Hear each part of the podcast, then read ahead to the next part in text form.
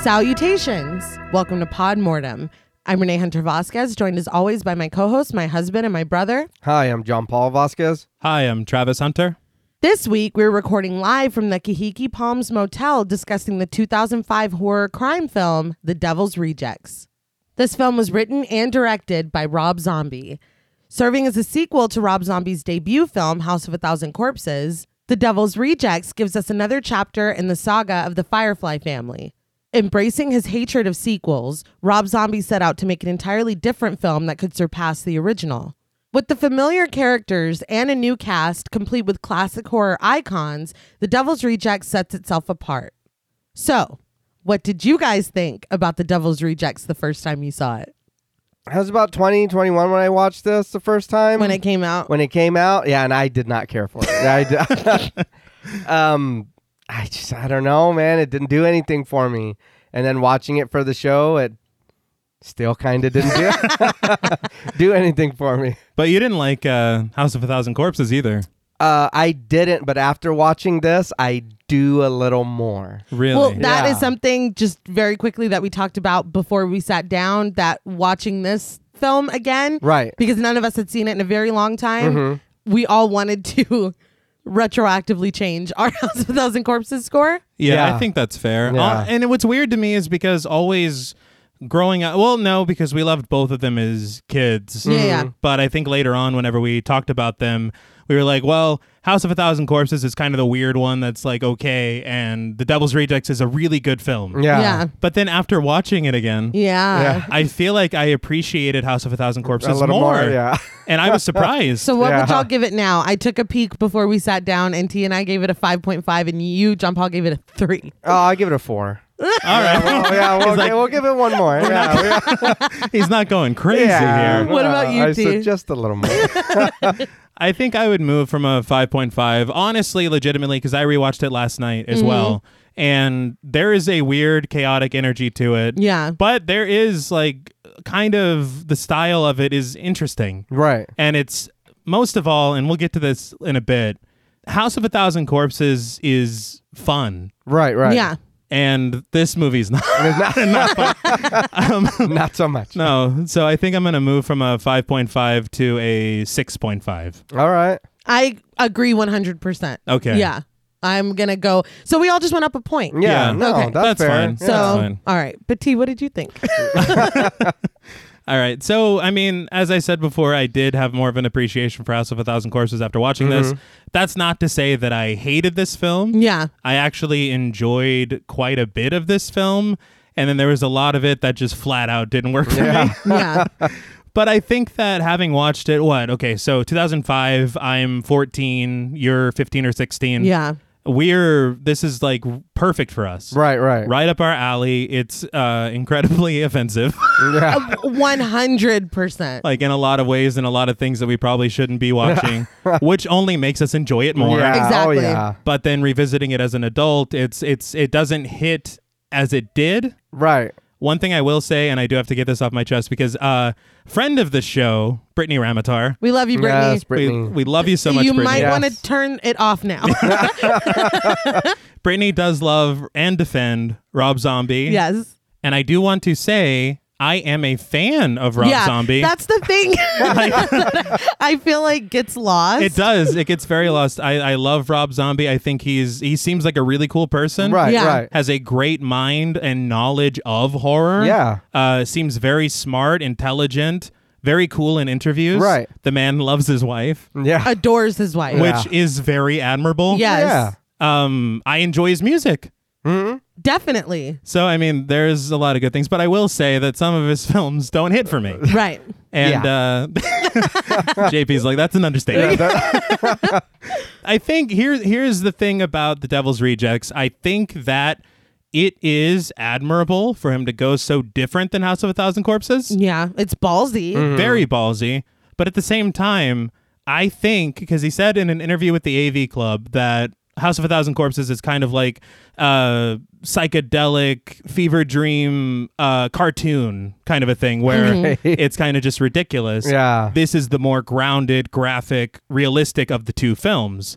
To me, I think these characters and the writing works better when it is like a yeah. Cartoon. Yeah. Uh, yeah, I was gonna Oh, say that yeah. I agree that it's more realistic, but I think that's part of the problem. Yeah. oh, because yeah. especially when I'm sorry, I don't want I want to no, no, no, no, step go on for your it. toes, but when these are supposed to be our protagonists, Uh huh. and I mean we'll get into it, but there are egregious things that are done here. Yeah. With no humanization Mm-hmm. Yeah. of these characters or No. explanation for why they are the way they are, and you, th- these are our people that we're rooting for. Yeah. Somehow. I think that somehow it works more when this it's just this hodgepodge of craziness and this this you know deranged family that's doing this crazy shit and Right. it it's okay if you don't know why when there's Doctor Satan you know oozing out pink slime and shit it doesn't it doesn't it doesn't matter you know what I Yeah. mean Yeah. and you have like I mean the veneer of the cartoon yeah Yeah. kind of yeah. separates you from Yeah, there's a distance there. Yeah. And so Mm-hmm. now you rip that away and you're dropping these people into the real world with real world consequences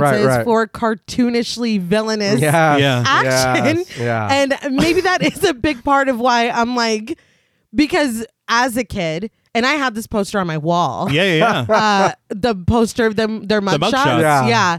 I loved this right. and now that I'm older and I'm I understand like I don't want to say like I didn't understand humanity when I was a teenager, but I I think I just reveled in the like depravity of it or Right. like like you said T like we're not supposed to be watching it. This is Well, it's so the fucked up and rebellious. Exactly. exactly. Now I'm like this is who we're rooting for. Like this is who you gave us. I'm just confused. and in all, in all fairness, I mean, I, I I know everyone at the table here has nothing r- uh, wrong with uh, rooting for an antihero. Right. oh, 100%. Yeah. I'll root for I'll root for Otis when he's like fish boy. Yeah, yeah, yeah. like, oh, this is Yeah, crazy. But the shit that happens in the hotel, Yes, No, no, no. Irredeemable. You Yeah. can't. You can't. And that's the thing is that, and it's it's funny because I think I'm sure on the episode of House of a Thousand Corpses, a big issue of mine was that I really loved the first half, Right. Yeah. Mm-hmm. and then it starts to fall apart for me. This we start in shambles. To me, the beginning of this is not good. The first half of this is not good. Right. And then it kind of builds its way up from there. But when you have, and again, we will get to it, Mm-hmm. when you have Otis's character doing what he does in the first act of this, you're not coming back. You No. Mm. can't come back from that and be like, "Oh, Otis, like no, like get away, like I, I, I- kill him, like you deserve to die." You know what I Get mean? away. No. Oh, Yeah. I, don't, like, I, I don't understand what you were trying to make us feel. like And- I don't know. Maybe it just works for teenagers. Yeah. I don't know. I think because there's something very like nihilistic about it. Yeah. that I think teenagers can relate to. Yeah, Yeah. yeah. because we all, ha- I mean, whether you know, there was d- varying degrees of like a Right, no. fuck the world attitude. Yeah, Of course, yeah. And so this very much speaks to that. But at the same time, it's like, I don't know. I think that it's simply a matter of taking these characters and putting them into the real world. yeah. Right. That it just something doesn't gel. And I will say that I do appreciate, I read a lot of interviews. Uh, Rob Zombie very much discusses all of his influences for this film, and they're all very good films Yeah. and they're all very good genres, Mm-hmm. subgenres. It's just I think that his thing where House House of a Thousand Corpses was kind of a blender,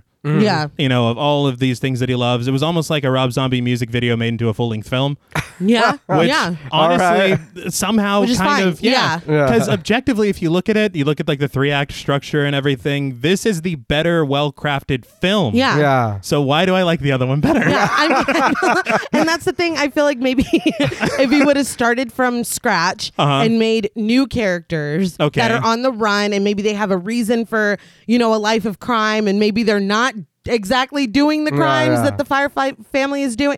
I mean, I feel like he could have had something. Yeah. Yeah. because we were talking off mic and there are uh, off the top of my head two sequences in this that i really really enjoy Yeah. the way that they're shot the way that they're framed the music that's used the Right. pacing of it that you know taking a step back i don't care who made this this is great to me Yeah. Yeah. Yeah. so i know that it's there And i you- just feel like the story there's just something not right and i'm sorry the dialogue Yeah. They're Um, more human than human. I mean, uh, If you One wanna- might say. Now, before we take this film hostage, we would like to issue a warning for spoilers. Podmortem is a very in depth podcast, and in thoroughly discussing horror films, we have no choice but to spoil a thing or two. If you don't wish to be spoiled, please go watch the film, then come back and enjoy the show. If you've already seen the film or don't care about spoilers, then let's go on the run. Now, this film relies heavily on having already seen House of a Thousand Corpses. If you haven't, we suggest you go watch it or listen to episode 28 of our show as a refresher. So the film opens with blues music playing. A camera flashes, and we see gruesome crime scene evidence photos of murdered women. A newspaper clipping of the headline, Body of a Woman Found, is on top, along with the label maker's sentiment of, We killed, she died real pretty.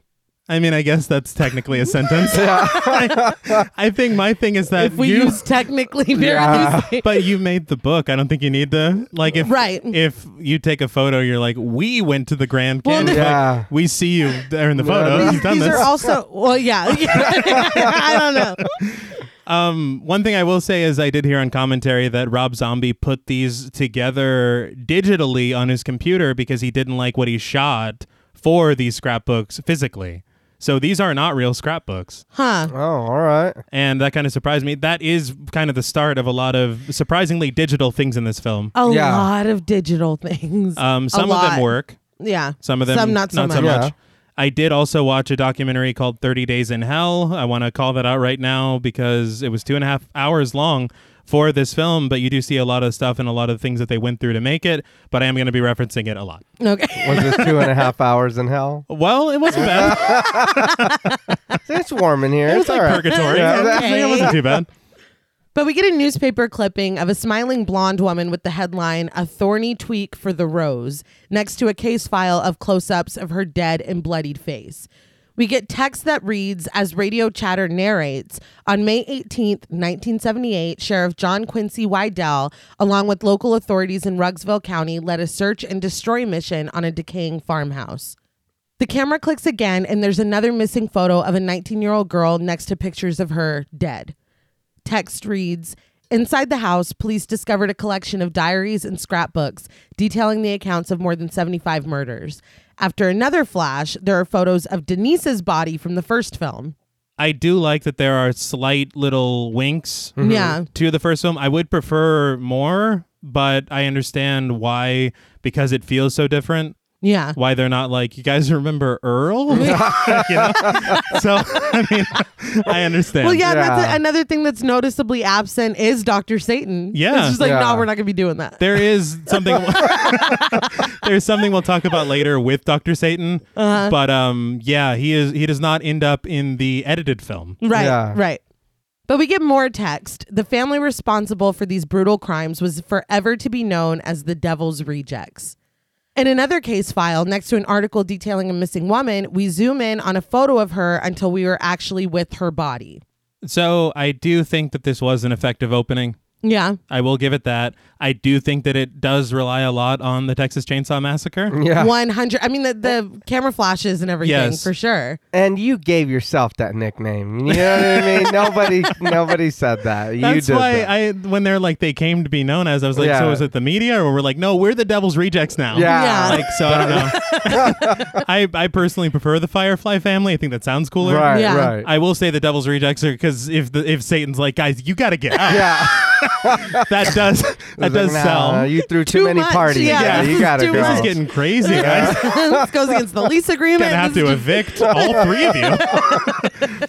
but one thing I will say is that this was one of the first times that I've ever seen, in my memory anyway, of not seeing a movie sequel that was like House of 2000 Corpses or Right. something, which is what I expected. So again, when you think of it. it's so lame. Yeah, I know. Yeah. Yeah. so when you think of it as like a ballsy marketing move to say this is the Devil's Rejects, Yeah. Yeah. Uh, this isn't like you know House of a Thousand Corpses presents the Devil Yeah, it's, Rejects. not, or it's not a something. subtitle. No, Yeah. I thought that was uh, aga- again ballsy. Yeah. Yeah. But the woman that we zoomed in on is being dragged through the woods completely naked by a very tall man with a hood over his face. He drags her for a long time until they come to a road where officers drive by with their lights on. The man lifts up his hood to look at the officers who don't notice him at all and reveals himself to be Tiny, played by Matthew McGrory, very badly burned from the first film. I will say that his uh, makeup looks a lot better this time around. Yeah. Yeah. I was very surprised to learn that this film had the same budget as House of a Thousand Oh Corpses, wow. if not less, because of all the music licensing that we'll listen to, Ah, all Oh right. yeah, yeah. and also actor salaries because there are a lot more Yes. Yeah, yeah. Mm-hmm. people people in this. Yeah. Mhm. But uh no, I was it's again I think that it shows Rob Zombie's ability to use his budget well. For sure. Which I know producers usually get the credit for that, but Rob Zombie in that documentary really talked about how he stretched this budget. Yeah. And you can tell because it does look more film like It then. Right, absolutely right. No, does. yeah. yeah. You know, and I know that a lot of House of a Thousand Corpses was filmed in his basement, but Yeah. and still, it looks like a film film. Right. I also liked the dramatic reveal of Tiny, like we didn't know who that was. There's only one seven foot four Yeah. member of the family. one thing I did learn from the commentary is that they had a hard time finding a stunt woman to do this stunt I bet. because Mm-hmm. Yeah. she is being dragged. Yeah. yeah. Through this thing, and he said on commentary there were fire ants, there were like all Oh. kinds of Oh things. man. So I think they put a little something under her to make it a little more graceful, Good. Yeah. but it's still not easy. yeah.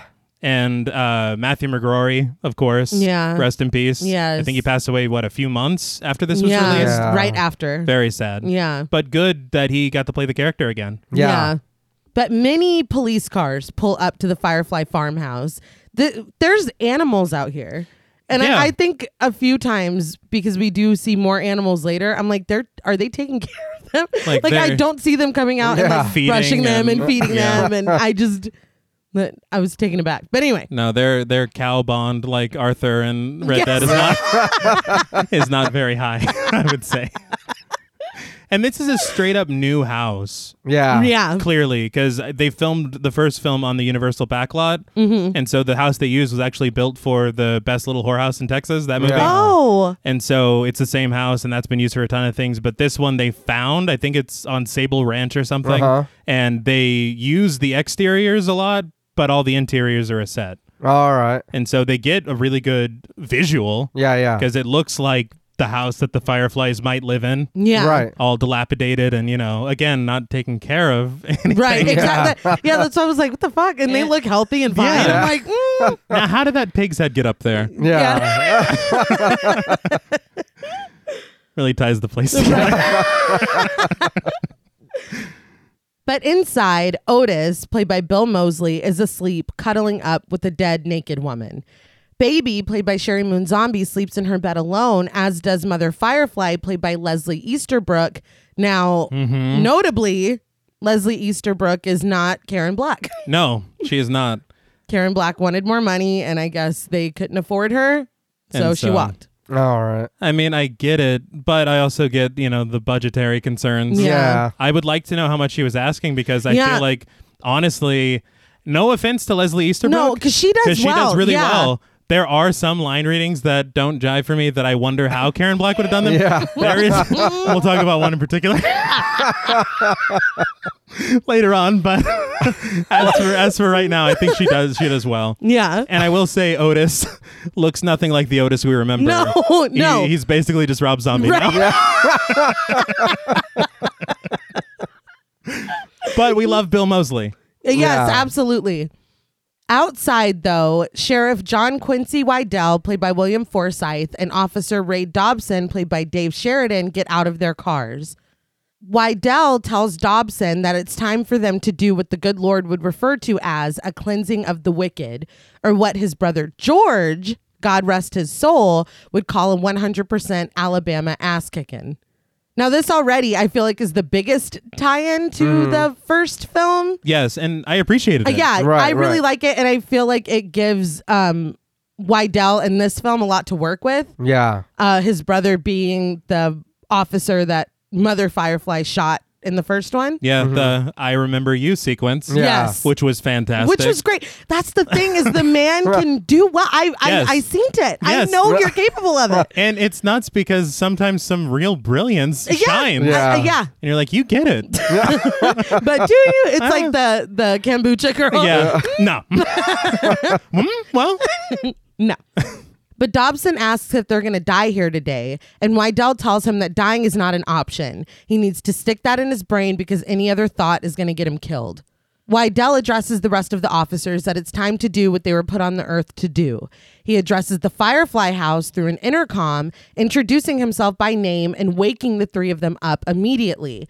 He tells them that they are surrounded and have no chance for escape. So I do want to say again with the connection to the first film, which I did appreciate. According to that AV Club interview, this was actually the entire idea that led to the Devil's Rejects. Whenever House of a Thousand Corpses was being released, Rob Zombie wanted to come up with a sequel idea just in case it was very successful.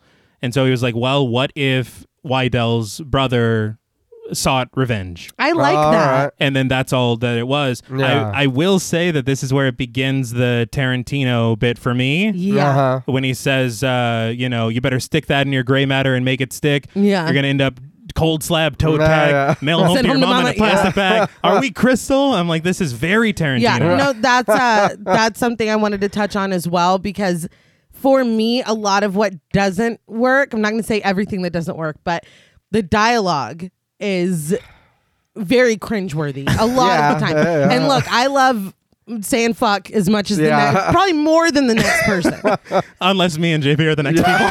Ah, exactly. I'll say I'll speak for everyone.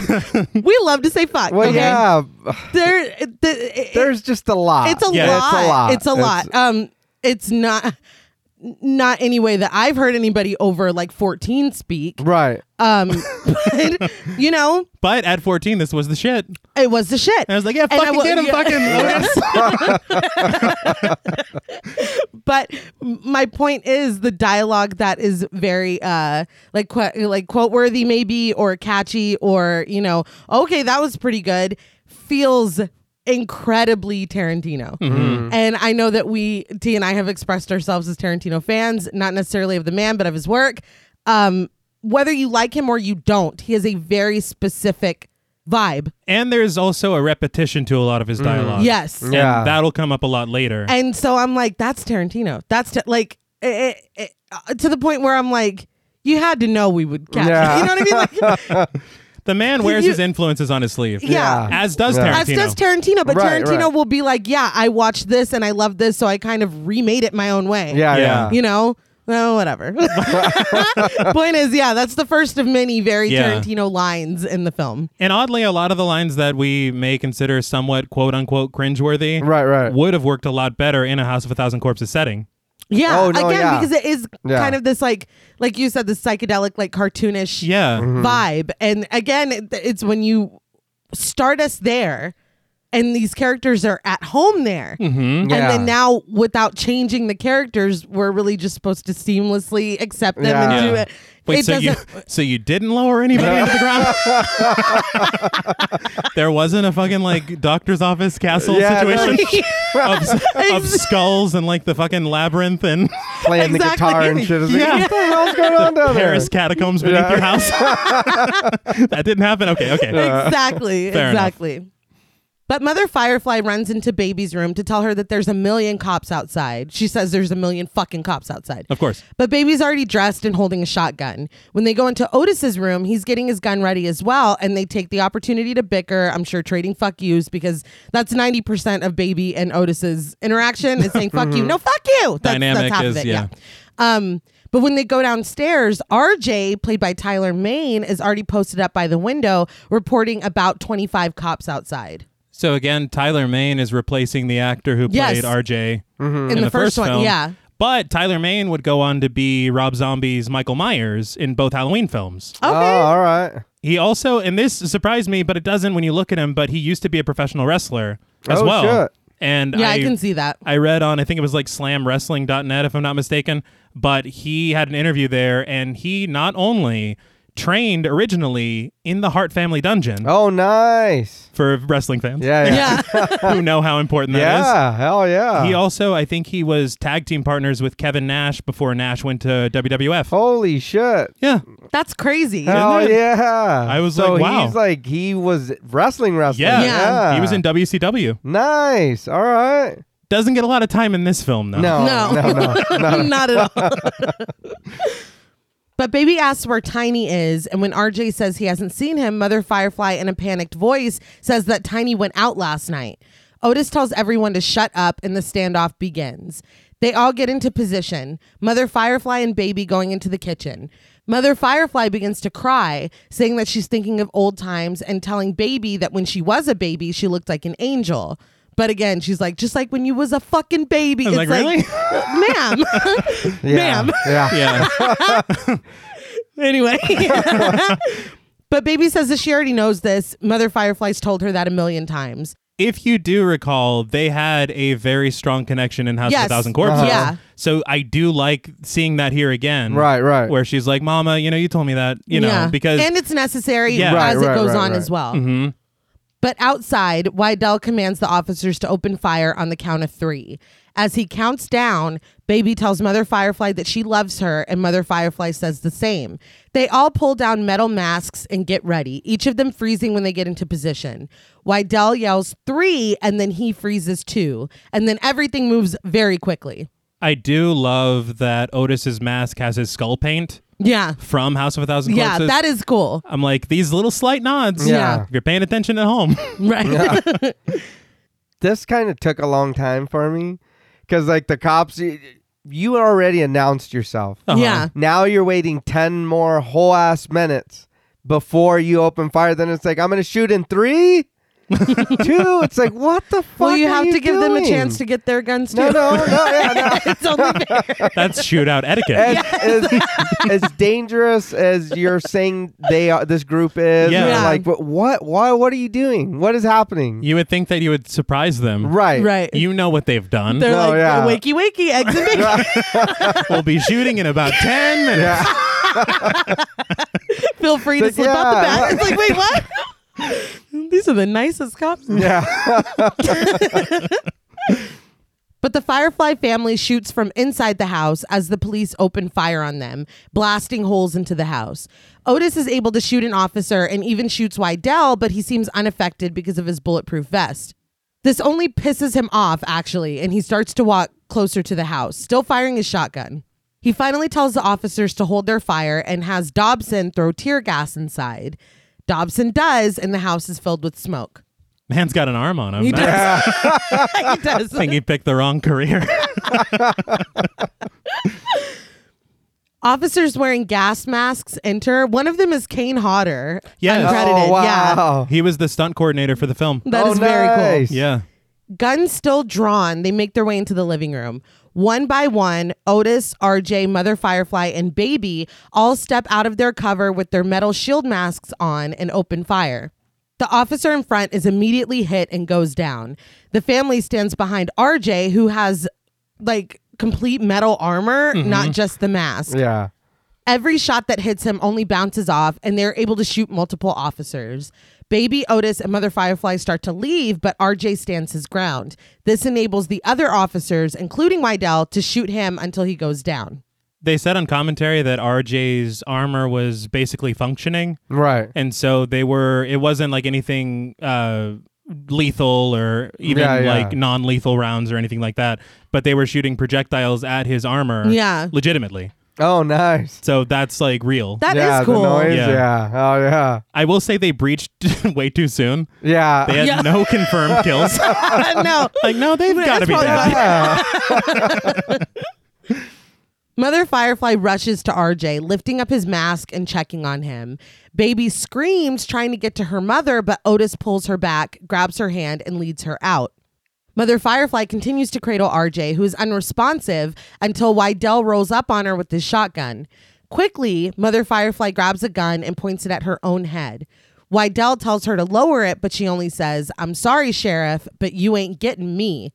She pulls the trigger, but the gun is empty. With a dry, cool wit like that, you could Oh, be an yeah. action hero. Absolutely. And I like this moment. Yeah.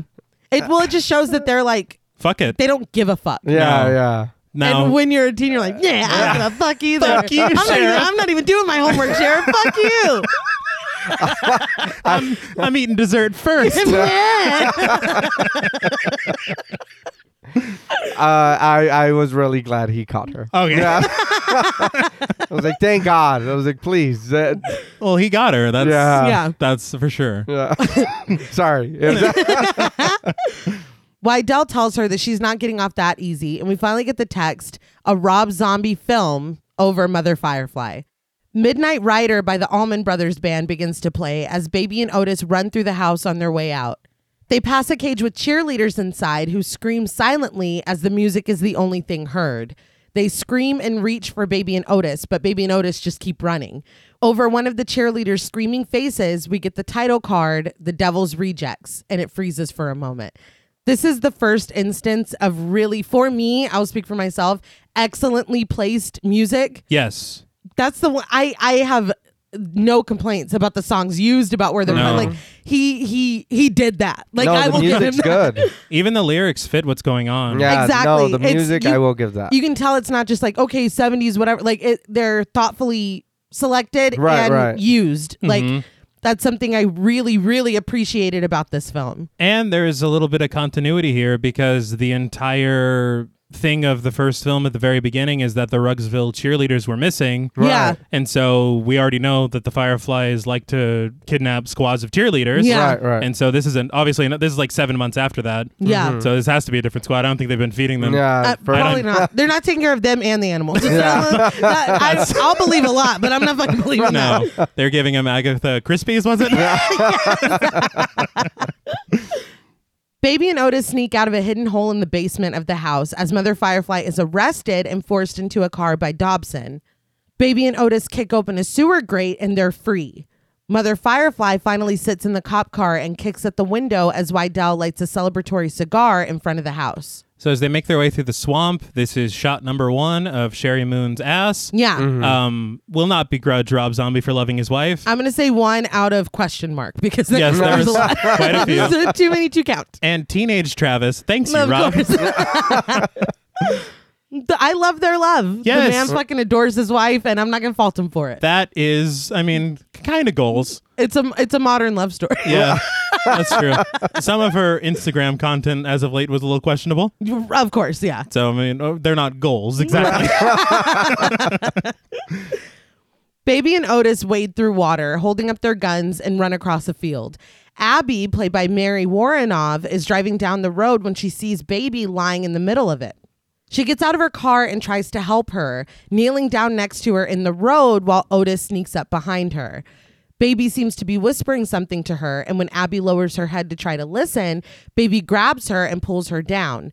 Otis comes up behind her and stabs her in the back. They get into Abby's car and drive away, leaving her bloodied and dead, laying in the same position that Baby was when Abby stopped for her. I liked that honestly. Yeah, like the old switcheroo. That's right? That's how it's done. Yeah, I think that's the only way it's done. Yeah. Anytime someone refers to the switcheroo, it's this. Yes. I will say on that 30 Days in Hell documentary, they the filming of this was way different than what we see in the film Yeah. because they had dialogue and everything and they were like talk like a lot of these scenes are the dialogue is muted for the music, Thank you, Rob. which is well I'm sorry. it is the better choice because this scene plays out way better. Yeah. Because the way that they filmed it, they filmed it like 19 times, and sometimes uh, Bill Mosley missed with the knife, and like, Yeah, it was like yeah. a whole thing. But he's like, he stabs her, and he's like, "Die, motherfucker!" and all this Oh. stuff. And uh, she's like, blood is like everywhere. Yeah. But this more subdued, silent opening, Yeah. works better. Yeah. I think. I no, I agree. I'm, I'm, I'm, I like, I think here's where I was like, my mind was like, I'm, I'm gonna be completely lost. like, check out. I was like, man, I'm, I was trying, I was struggling with this, man. I, We're Your eyes like I roll know, back five I'm, white. minutes. I'm, I, He's just warging out. Yeah. Nothing's even doing a happening. puzzle. No. I'm like, uh, Yeah. You have any threes? Are you playing Go Fish with Ari?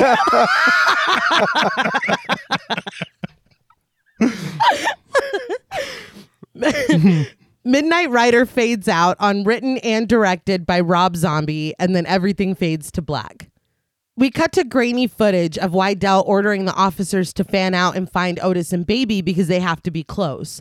A news reporter, played by John H. Tobin, says that this is turning out to be the most horrific crime scene since Jack the Ripper. No. I feel okay. Thank you. Yeah. I don't think that that is really a timely reference to make at all. I know, I know it's 1978, so you can't say like Dahmer. Or, Right, because Yeah. that was after. Yeah. But come on, man. And- like, 70s was like heyday. for Exactly. serial Yeah, kill- yeah. Like, I mean, I know Gacy was actually caught a few months after this movie takes place, so they couldn't even use him. Right. Ah, But right. Ed Gein, yeah. Jack the Ripper.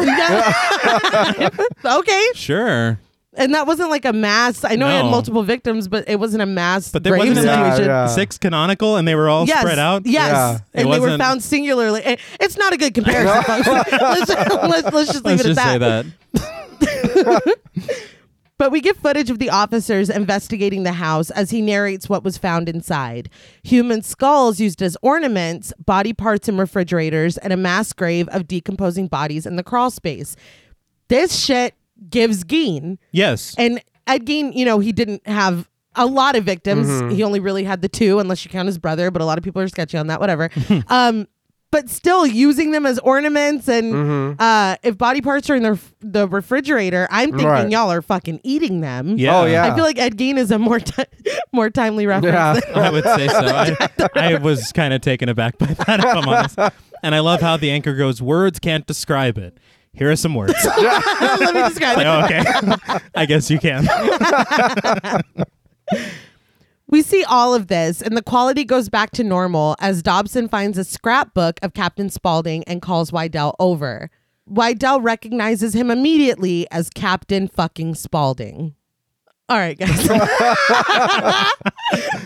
we cut to Captain Spaulding's house, where underneath a huge mural of a clown on his bedroom wall, Captain Spaulding, played by Sid Haig, is getting it in with Fanny, played by Getting Ginger it Lynn. in. Yeah. You No, saw this this. is- yeah. That is No, the yeah, uh, nicest way I yeah. can describe what the fuck is going on. right now. I, I will say that it's funny they said Captain fucking Spaulding and then they cut to him earning his middle name. Yeah.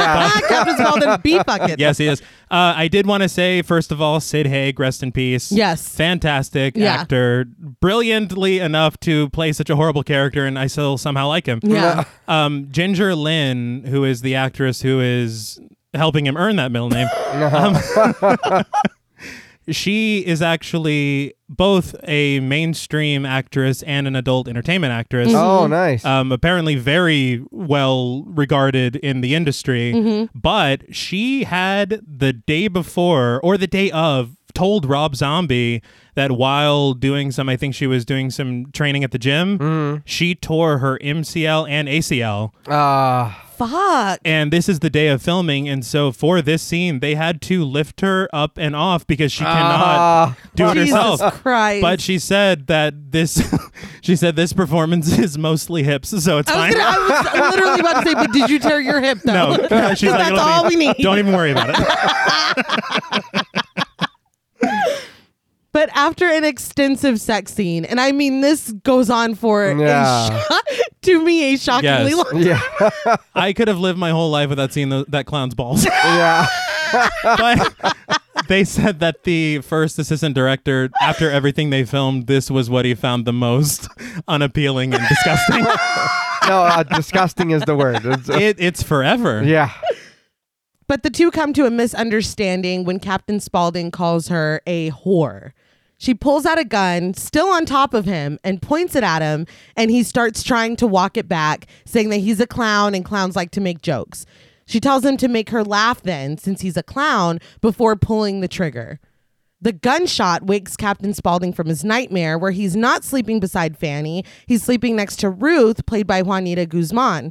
She asks if he had a bad dream, and after looking her over, he says it was about 50 50, which is funny because her body is like larger than the woman in his dream. Like, it's Two- funny, right? it's, Yeah. Yeah. it's 2005. I was like, okay, fat phobia. We're, oh, we're Yeah, here. where are we okay. going? Yeah. I will say that is very strange for me for Rob Zombie to be like, no, we're dropping these characters into a more realistic, more grounded kind of reality. Yeah. And he's like, let's do a dream fake out punchline. Yes, yeah. I, what? What are you talking More about? human Yeah. than Yeah. Yeah. Lest we forget. I will say that the actress said that Poopy was only put in the script once, and so she made some choices that we will hear Yeah. in a moment. Okay. Because she calls him Poopy like seven million times. Yeah. Well, you know, she loves him. Why would And you let me call just your say, lover poopy? Ruth, He's Ruth, gross. well, Yeah. poopy because there is a stain. yeah, there is- I know. He's fucking disgusting. it's, there's perpetual stainage. Yeah. Yeah. I don't. He's- I- he's earned I- it. I feel like he's earned his nickname. Um, and Ruth, you can do a lot better. Let me just say that. yeah. Why? Why? And he's acting like he's Yeah. Yeah. Like he's like I'm a TV clown, motherfucker. crusty energy, but he's really Yeah, he's yeah, really but just hold crusty. on. it's actually crusty. Krusty's got a limo. He what I mean? He's got- yeah, we love Krusty the clown in this house. Yeah. Yes. But anyway, Ruth wants to have sex. Spalding doesn't want to, asking if she didn't get enough last night. She didn't, but he still pulls away from her to go pee, again showing off his his nickname, his namesake underwear. but the sound of him peeing transitions to him pouring himself a cup of coffee with this clown makeup on. I was like, you need to drink more water. Oh, okay. It's like, Sorry. good God. everything's fine. you know, I wouldn't even be surprised. No. and he pisses black coffee. Okay, Like, Rob. "Ugh, you need to calm down. The two of them watch excitedly on the TV as an ad featuring Captain Spaulding advertising his latest attraction, Mary the Monkey, who is half human and half monkey that he brought from Borneo. I will say that the monkey half is really the star. yeah. In all fairness, you know, whatever. it makes me laugh every time whenever he's selling this attraction. And he's Yeah. like, from the wilds of Borneo. Yeah. It's like, what? it's like you you didn't go there. But just as he starts to advertise his Captain Spaulding for President t shirts, breaking news cuts in. Which were available at Hot Topic. I'm surprised I didn't buy I'm one. lit. Yes, same. Spalding is enraged at the money he spent on the commercial just for it to be interrupted, but the footage cuts to Wydell being interviewed in front of the Firefly home. Spalding starts to gape at the footage, but the phone rings and he goes to answer it. It's Baby telling her father, Captain Spalding, that he needs to get out of the house because they got raided and they're going to be coming for him next. I do like the fact that he is her father. Yeah. Mm-hmm. Mhm. Because it brings him closer to the Firefly family. Yeah. In the first film, he was kind of tangentially just like sending people there. Uh-huh. Yeah. And so this actually brings it, It to makes where. more sense. Yeah. Yeah. And it makes it to where the three of them actually going on the run potentially Mm-hmm. works. Right. Yeah, instead of being like, my name's Paul, this shit's between y'all. It's Yeah. like, no, that's my daughter. Is Otis his son? Otis is not his son. Canonically, I don't think Otis is related to any of I don't them. think Otis has a father. yeah. I, don't think, I think Otis He grew was- from a seed. well, he was spat out from hell. Yeah. um, so he's not Mother Firefly's son either? from what I remember reading, somebody had put it it might have even been on some forum, but it is like the canonical whatever. A lot of people are saying that Otis joined the family later on and was made a Firefly. I think that it would make a lot more sense if Otis was Mother Firefly's son, but just another person's. Yeah, Yeah, yeah. I always thought that So I think he and that- Baby were brother and sister. Yeah, like that's they what I refer thought. to each other as such. That's what I. But it might be like the Manson family, where they're Right, family, but they're not all right, related. right. I personally, in my head, Mother Firefly is his mother. yeah, Yeah. that's what I always thought. And I keep saying flyer fly. I don't know what's Because going it's on. hard to say. It is hard to say. My stupid mouth is like getting in the way.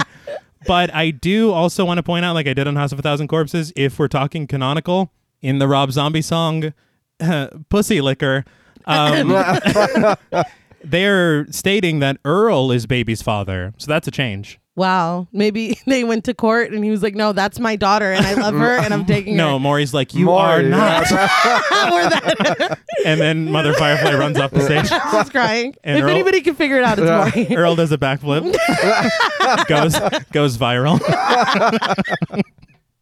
this family tree. I'm just, uh, I think Yeah. I'm getting confused. but Spalding tells her to calm down and to meet him at the Kahiki Palms Motel, just like they always plan to. Baby tells him to go now, hangs up the payphone, and gets in the passenger seat of Annie's stolen car that Otis is driving.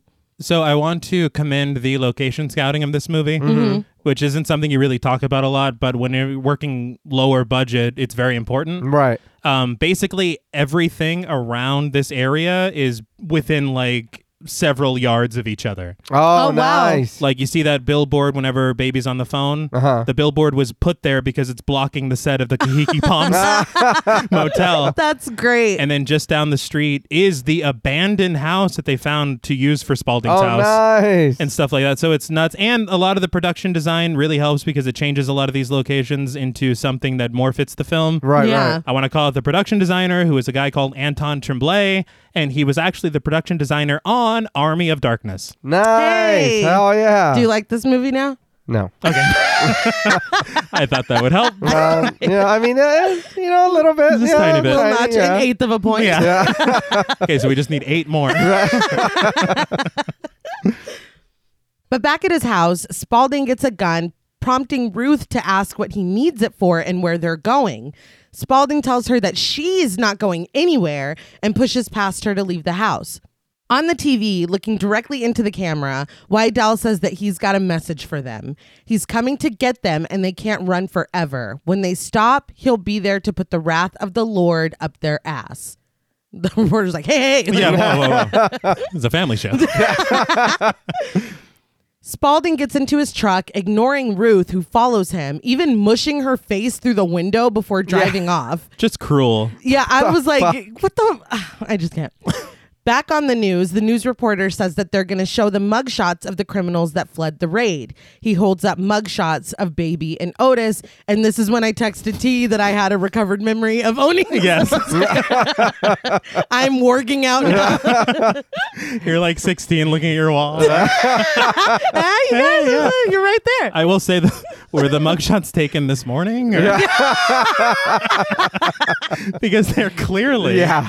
they're very recent. yes. That's a really hilarious point. but we cut to Charlie's Frontier Fun Town, a brothel where Bubba, played by Kelvin Brown, stands outside with a gun. Inside, Charlie Altamont, played by Ken Foree. I can't believe this. Yeah. Um, I mean, he's amazing. I Yes. feel like we have already covered how fucking great he is. Dawn of the Dead. Yes. We were gushing about this yes. dude. But he counts money and looks disappointed. Annoyed, he calls down Candy, played by Elizabeth Daly. Cleavon, played by Michael Berryman, vacuums the floor until Charlie tells him to stop when Candy comes down. So you've got Dawn of the Dead and The Hills Have Eyes, Yeah. Right. the two very iconic Yeah. 70s And, horror and films. there's more coming. yeah. That's why it's like, it's how'd you do this? Yeah. Like, It's just incredible. Yeah. and Elizabeth Daly. Yeah, Yeah. she's uh, Dottie from Yes. uh, Pee Wee's Big Adventure. Yeah. You know, she's Is that- also. is that another No, eighth of yeah. a point? Hey, there you go. All right, Oh, I'll give you another. eight for that, Yeah. Hey, very good. I was surprised to learn she's also Tommy Pickles on Rugrats.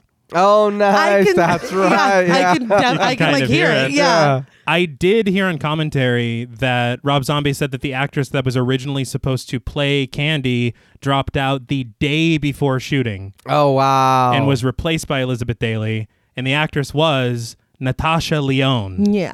I would have loved to see that. wow. I love her so much. Yeah, her voice. I want her voice to be my Siri. I've said this plenty of times, but uh, no, they are. I think they are still friends though, because I did see a tweet from 2017 where she went and had dinner with Rob Zombie. So it's not like anything Uh, bad. I was gonna Yeah. say, do you know why? Uh, I don't. I assumed it was probably either scheduling or something, yeah, yeah. but it sucks a day before. Hmm. yeah. yeah. You were right there. You could have done it. It was so close. But when Charlie asks her about the money, Candy explains that it's just a slow night. The farmers here only want a hand job for ten dollars, and Charlie rolls his eyes as she dramatically reenacts their orgasms, and I do mean dramatically reenacts. He's like, come, I mean, this is. We're talking about money. This is Yeah, a business I'm- discussion. Are you done? But she says afterwards they get back on their tractors and save the actual sex for their sheep. I'm like, God damn, Candy. but Charlie says that they just need to figure out a way to attract more people, maybe coming up with a new angle to get bigger clientele. Candy says that she's already thought of that and proposes using something like Star Wars because all losers want to fuck Princess Leia. All right. Thank you, Candy. Cleavon admits that he does, and she's like, Thank you. and that did, that did make me laugh. There's some Oh, comedy that works. But Charlie, this also made me laugh, worries that space will bring out sick bitches wanting to pretend that they're robots. And the last thing that he needs is horny robots running around. I just imagine just like beep boop. He's He's like, God damn it. I don't know, guys. This is a bad idea.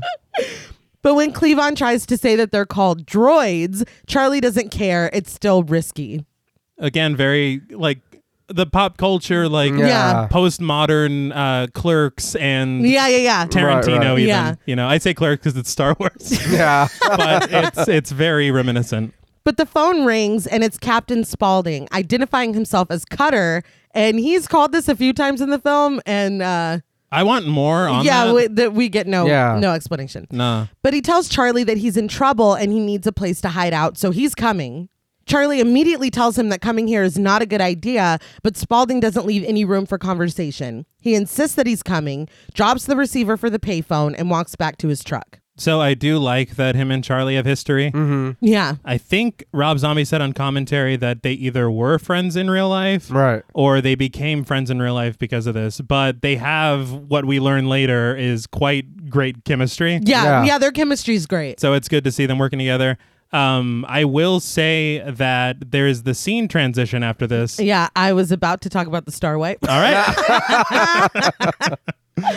But Charlie is upset, and we freeze frame on him and star wipe to Otis and Baby arriving at the Kahiki Palms Motel.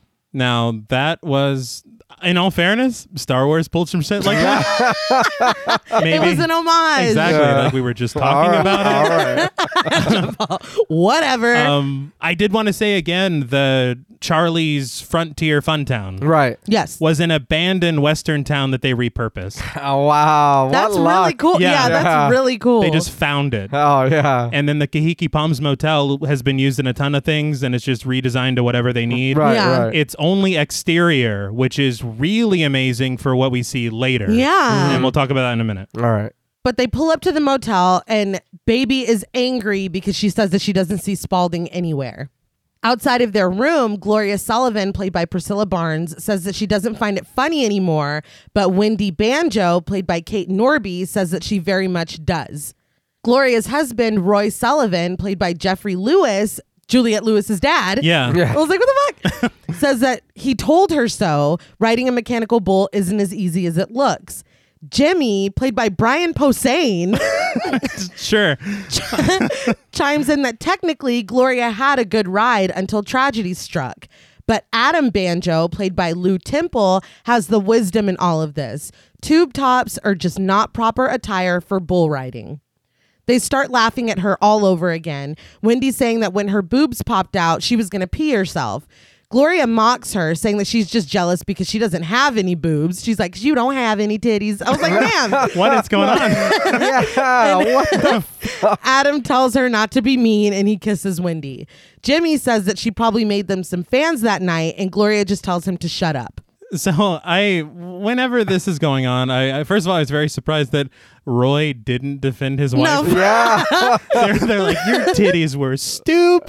And, and he's just like, yeah, one was going like, this yeah, way, and one was going that way. I was like, dude, can you can you defend your wife? Yeah, please? you try keeping your titties straight on a mechanical Yeah. bull With a tube top. Can't do it. No, I dare you.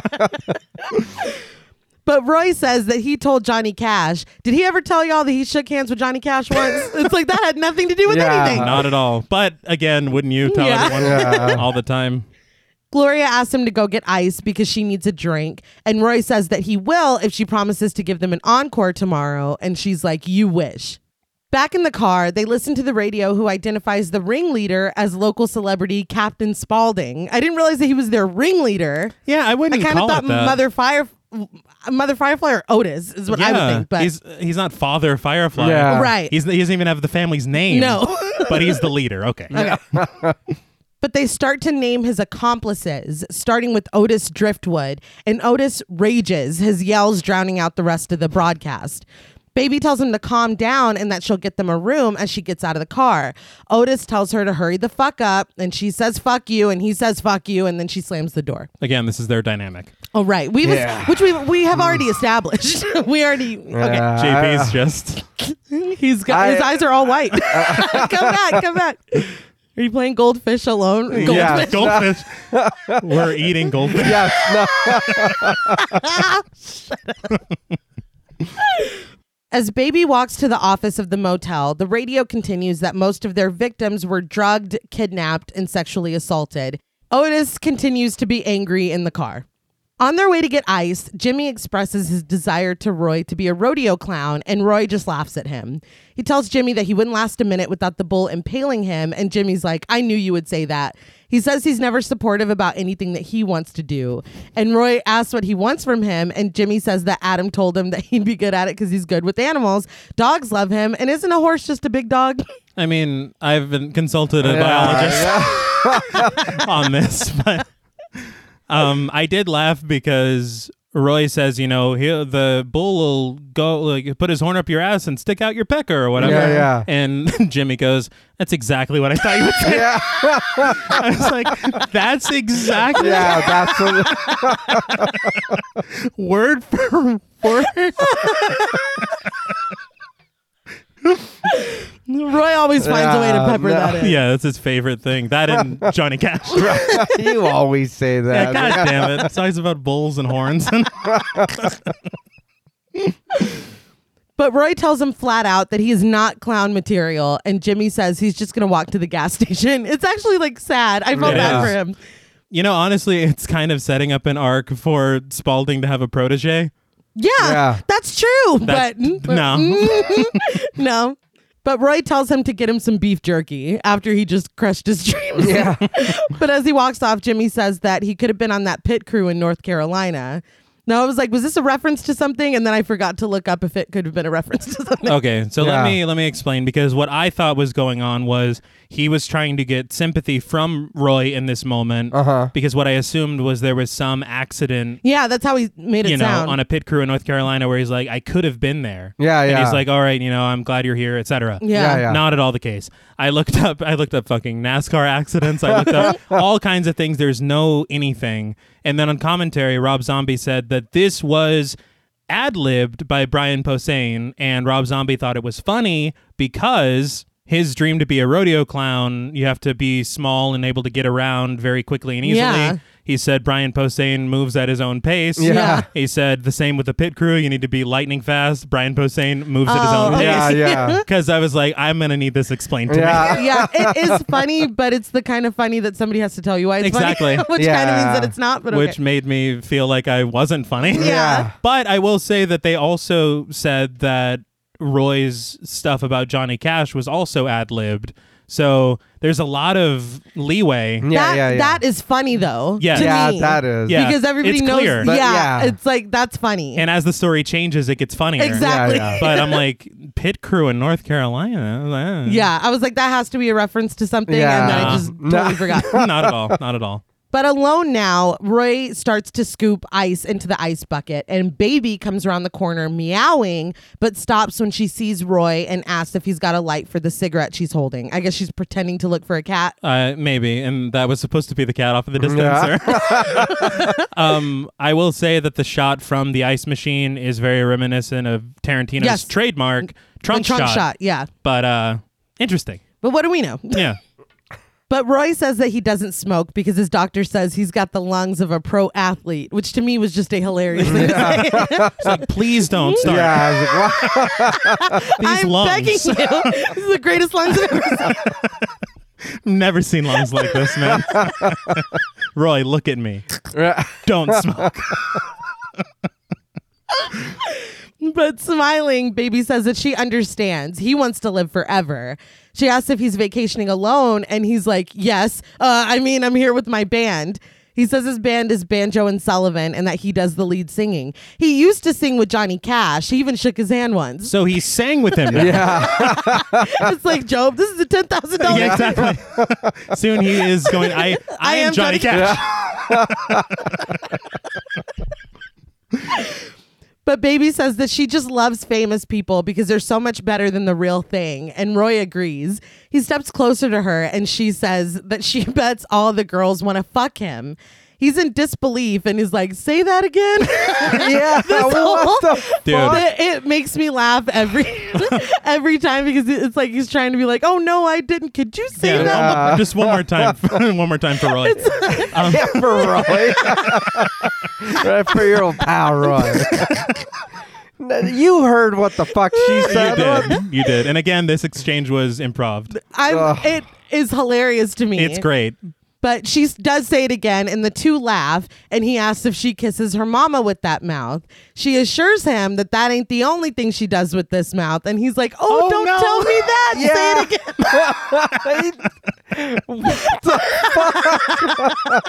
He can't help himself. No, you can't. But she does say it again, and they continue to laugh together. But we cut to the motel room where the Morris Green show plays on the TV. Morris Green, played by Daniel Roebuck, interviews Dr. Bankhead, played by Dwayne Whitaker. You recognize Dwayne Whitaker Yeah. as Maynard from Pulp Fiction. Yeah. I was very surprised. I recognize Yeah. Daniel Roebuck too. And Yes. this is uh, so like d- such a tiny little piece. From what I understand, they filmed a full episode of this show, Mm. of course they did. and I guess they just used like very minimal parts yeah, of it. Yeah. yeah. But Daniel Roebuck became like a zombie mainstay. Mm-hmm. Right. Mm-hmm. He's the new. Uh, I never watched the monsters. He's Papa Monster No, Uh, or whatever. not Papa Munson. What's old man monster? Herman. No, Herman. Herman is someone else. It's Daddy Oh. Munster. Is it Do really? you? No, just oh, kidding. well, then, God damn it! Oh, you're not Grandpa. helping me. Are you Grandpa talking about Munster. Grandpa Munster? You're telling me it's not old man Munster. It's not his name. But yeah, he's he's Grandpa Munster in the Munsters. I also saw he did an interview with Mary Beth McAndrews of Dread Central. Oh. Yeah. And he has a very, very amazing collection of horror memorabilia. Oh, nice. That's badass. That is Yeah. really cool. It looks like a little museum. Oh, nice. But um, I was surprised to see both of them here. There is in that like full episode interview a discussion of Doctor Satan. really?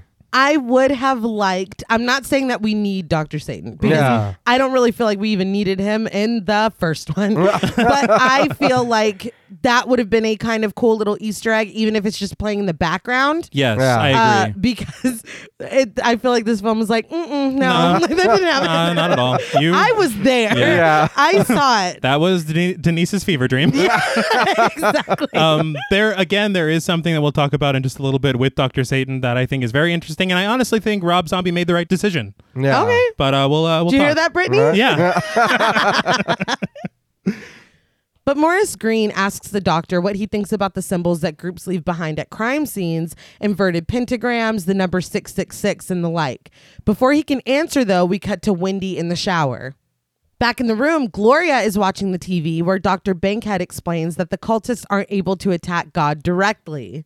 Adam comes in drinking a beer and she asks him to change the channel to something else because she can't stand watching this anymore. He's like, Do I look like Roy to you? I'm like, I You're, think you're it's- standing right by the TV. like, it's not that hard. He's like, you were making fun of my wife's titties. yeah. there, look, there was some titties stuff Yeah. going around. Everybody got criticized. like, let's not. Change the damn channel. Yeah, okay? don't- don't be so we, sensitive. we broke even. but back at the ice machine, Roy introduces himself and Baby asks if he'll take her back to his room to play with her. When he starts to explain that his wife, he's like, well, my wife's in that, That room. yeah. What the fuck? it's fucking trash. But she asks if he's going to do that or if her brother is going to have to shoot his teeth out of his head. Just then, Otis grabs Roy from behind, holds a gun to his head, and marches him back to the motel room.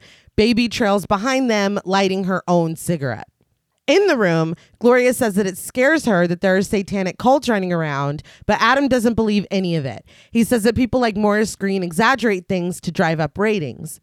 Gloria counters this with the very real situation that just happened in Rugsville, but Adam says that Rugsville can kiss his ass. Why? All right. Why are we? So, okay, Adam. they're our crosstown rival. Ruin Rugsville. Those are the signs there. but she asks him to just please change the channel, and he's like, "I don't know how Roy puts up with your shit." That's where I was Yeah. like, I don't like- what the fuck? calm down. I don't know why y'all are being so, so harsh on Gloria. Literally, hey, c- hey, can you change the channel? How the fuck does Roy do it? How are you married? It's like, what? She was very polite. Yeah. I don't understand. But he finally does change the channel, and Gloria asks what's taking Roy so long anyway. Just then, Roy bursts through the door with Baby and Otis behind him, Baby holding a gun of her own now. They're frenzied, forcing everyone onto the bed. Baby notices the jacket of one of the performers on TV and points it out to Otis, who tells her, fuck the TV. She replies with, fuck you, and points her gun at him, but he tells her to focus on what they're doing. Everybody looks around like these are really going to Yeah. be. This is We're being who's held holding us. captive by them? I looked around the room as well. I, Wendy continues to shower in the next room, and Otis asks who's in there. Adam says that it's his wife and tries to rush Otis, but Otis forces him back onto the bed, asking just what he's gonna do. He kicks the bathroom door down and grabs Wendy out of the shower. He holds her at gunpoint in front of the group, asking if this is everyone. They say yes, but there's immediately a knock at the door. It's Jimmy announcing that he got Roy some beef jerky. But Roy is like, oh, that's right, that's Jimmy. He's our Yeah. roadie. It's like, why are you talking like that? yeah, no. This is the worst thing that's ever happened to anyone. Yeah. And you're like, oh, that's right. I'm sorry. We well, we actually we met Jimmy. Yeah. It's a funny story. We like Yeah, don't but count him second- as a person, you know. Um, he was supposed to be on that pit crew in North Carolina. But yeah, Otis asks who it is, and Roy explains that it's their roadie Jimmy. He says that he f- just forgot all about him. Otis throws Wendy onto the bed and points his gun at Roy, saying that he knows that he can't trust him now. It's like, damn it, man. Yeah. Baby says that she'll take care of it, and she answers the door.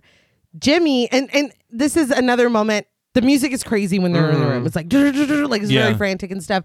She opens the door to talk to Jimmy, and it completely stops. Yeah. and I like that. Like, I, there are little choices that are made that I do appreciate, and I feel Mm-hmm. like as subtle as they are, they make a big impact. Right. This is one of them that I really did enjoy. Uh-huh. There is one thing I do have to call out because, as I said, the exteriors were all shot on that location. Yeah. Right. The interiors of the hotel room were all shot on a set weeks later. Oh wow! It looks. It, Yes. You can't it's tell. seamless. You could not yeah. tell at all. And so I was like, okay, first of all, great editing. Yeah. Second of all, when you look at it, the cinematography is really good because the lighting of the sun coming in through the Yeah. window, there's no sun. Yeah. That's all lighting. Yeah. Mm. You know? I- Yeah, that's Fooled me, impressive. yeah. yeah. And you got to say, great direction from Rob Zombie to be able Yeah. to match that level. Right. yeah to take us back to that point. Exactly. you know i mean So I mean, you have to call it like you see Yeah. it. I will say the cinematographer was a guy called either I'm not sure the pronunciation. If he's French, it's Phil Parmet.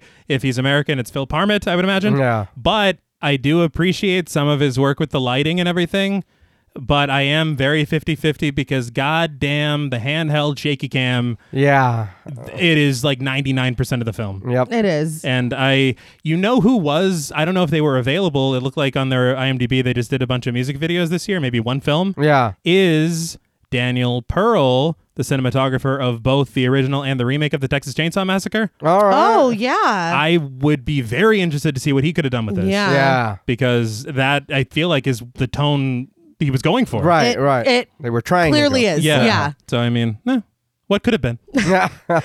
but jimmy is taken aback by her saying that he must have come to the wrong room baby reassures him that it's the right room and that roy is right inside he's like is roy in there yeah. yeah.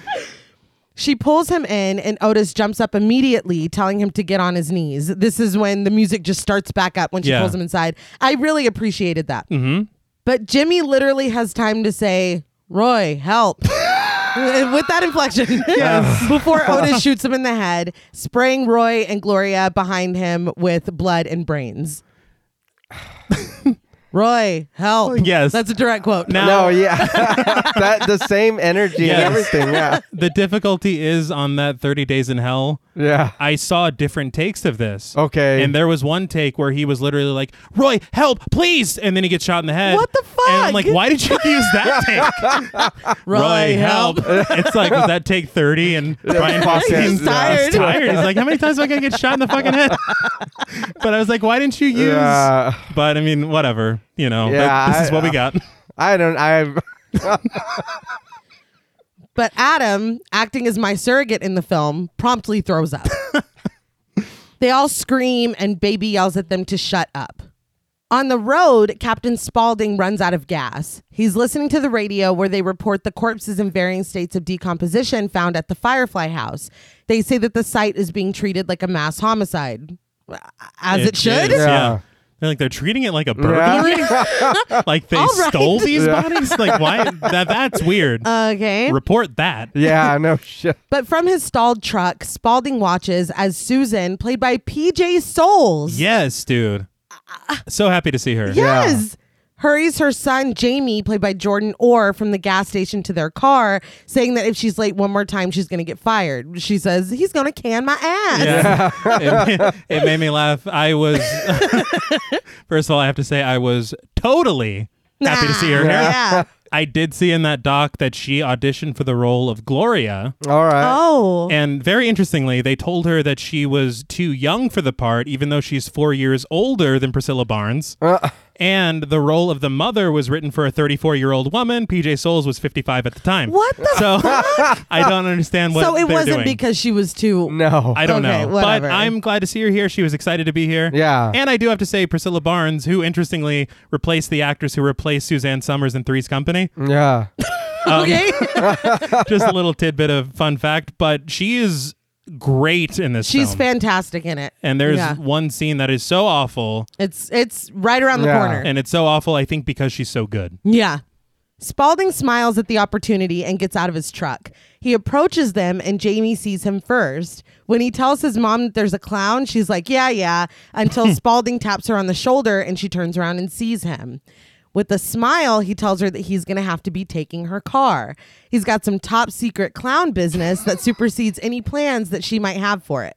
Susan laughs, asking, What's that about clown business? And the smile immediately drops from Spalding's face, and he asks her, Did I stutter, bitch? Susan immediately tells her son to get in the car and lock his door. I'm like, you could have held up the act a little bit longer. Yeah, like, no she's being shit. friendly. Yeah. She's laughing at what you're saying. Like, you didn't have to, but whatever. it's like I'm part of the clown FBI. yeah. I need the. And honestly, in all fairness, what could he have said where she's like, oh, yeah, take my keys? No, but I mean, I, I guess I just like a good ruse. I feel like he gave it up really No, fast. there's another clown stealing the car as Yeah. he's Yes, talking to her. exactly. No, there's like 12 clowns because they can are 12 in there. but once Jamie gets in the car, Susan walks around to the driver's side and Spaulding follows her, warning never to turn her back on a clown when he's talking to you, which is a really specific rule. Will this come So up if you're again? or? Not don't turn your back on a clown, but when he's talking to you specifically. yeah. only, only then. He turns her around before she can get back into the car and she yells at him to get his hands off of her. In response, he punches her in the face and gets behind the wheel. Jamie stares back at him in the passenger seat, crying. Spalding asks, What's the matter? Don't you like clowns? Jamie understandably shakes his head. No, dude, And no. Spalding asks, Don't we make you laugh? Aren't we fucking funny? He tells Jamie to think about it because he'll be back to check on him and his mother. And if he doesn't have a good reason why he hates clowns, he's going to kill him and his entire family. Now, he's given him a great reason. A Here clown today. carjacked me and my mom one Yeah. time. But he yells at him to get out of the car and laughs when Jamie does. He pulls away, leaving Susan knocked out in the parking lot. It's funny because Jamie gets out of the car and then we get like a wider shot of Spalding driving away and Yeah. Jamie is gone. Yeah. like Susan's still laying on the ground and Jamie has like There was left no the chat. checking on his No. mother. No. Or, it's like GTA carjacking. We just yeah. Fuck this. run into the street. But back at Kahiki Palms, Jimmy is propped up on the couch and the other four are still confined to the bed. Jimmy is dead. I want yes, I want to yes, make that clear. yes, yes. Otis sits in a chair next to them while Baby does a racist rhyme and a seductive dance for them over and over and over. Yeah. Yeah. Um, I don't get it either. No. Adam has his head on Wendy's lap, muttering to himself. Wendy is now thankfully wearing an overshirt because e, she was pulled out of the shower completely, Completely naked. naked. Otis asks Roy, who sits in front of Baby with Gloria, if he's looking at his sister and thinking bad thoughts. And I think Roy was because he quickly looks away and he's like, no. No, Yeah. I wasn't. well, what's ridiculous to me is that after everything that you've seen them do, you're still like, well, she did say a lot of girls Yeah, right. she said it again. might Yeah. want. she said it again. She made me feel really good Yeah, about myself. not not every woman will do that for you. like Roy, everybody's like, why is everyone so like asshole, like irredeemable? no, it's horrible. Even Roy. yeah. But using homophobic slurs, which I was not, I have to address Yes. because I was like, what the fuck? Yeah. Otis says that baby is a hot piece of ass. How is Roy not looking at her and getting any ideas? I'm like, that's your sister? Well, Yeah. I, my understanding that. No, Yeah. see, that was my understanding too. I was struggling. I Yeah. was like, what the fuck is how's my mind was melting watching this. For me, everything gets better when we leave the motel, Uh-huh. but we are still All right. here. What they had said, Rob Zombie said that the whole point of this thing is like playing mind games with them.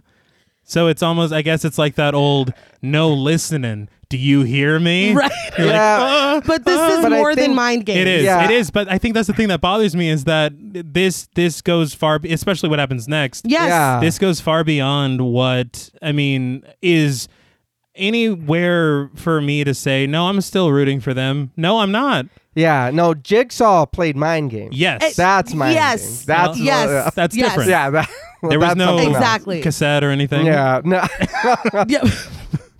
right. If there was, then I missed it. Yes. But Roy says that he's a married man, and Otis and Baby laugh and mockingly applaud him. Baby wraps up her dance, and Otis, still holding the gun, tells Gloria to get to her feet. When Adam tries to ask him to stop, and again, Adam, not Roy, Again, Yeah. I don't understand. Otis says that the next words out of his mouth better be some brilliant Mark Twain shit because it's getting chiseled on his tombstone. Adam shuts up. Like yeah. And Otis turns his attention to Gloria again, telling her to stand and take her clothes off or he's going to kill somebody else. Gloria follows instructions, stripping down to her underwear as the group watches.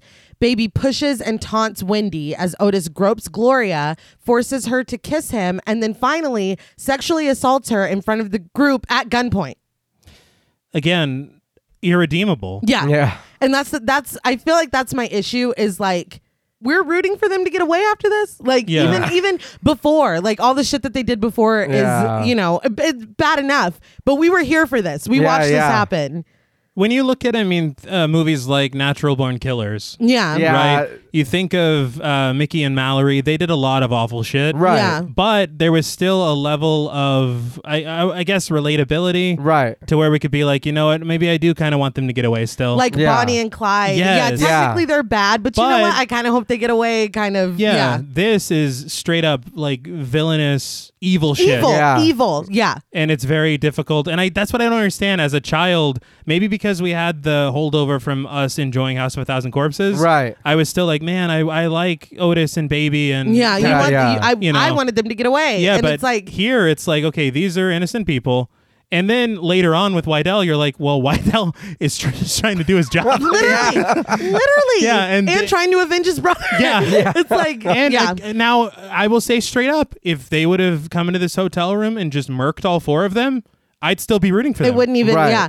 And I did read that Bill Mosley had a really hard time doing this, Yeah. and at one point had asked Rob Zombie, like, "What, what are we doing?" Mm-hmm. Yeah, And Rob, Zo- he said that Rob Zombie's response was, "Art is not safe."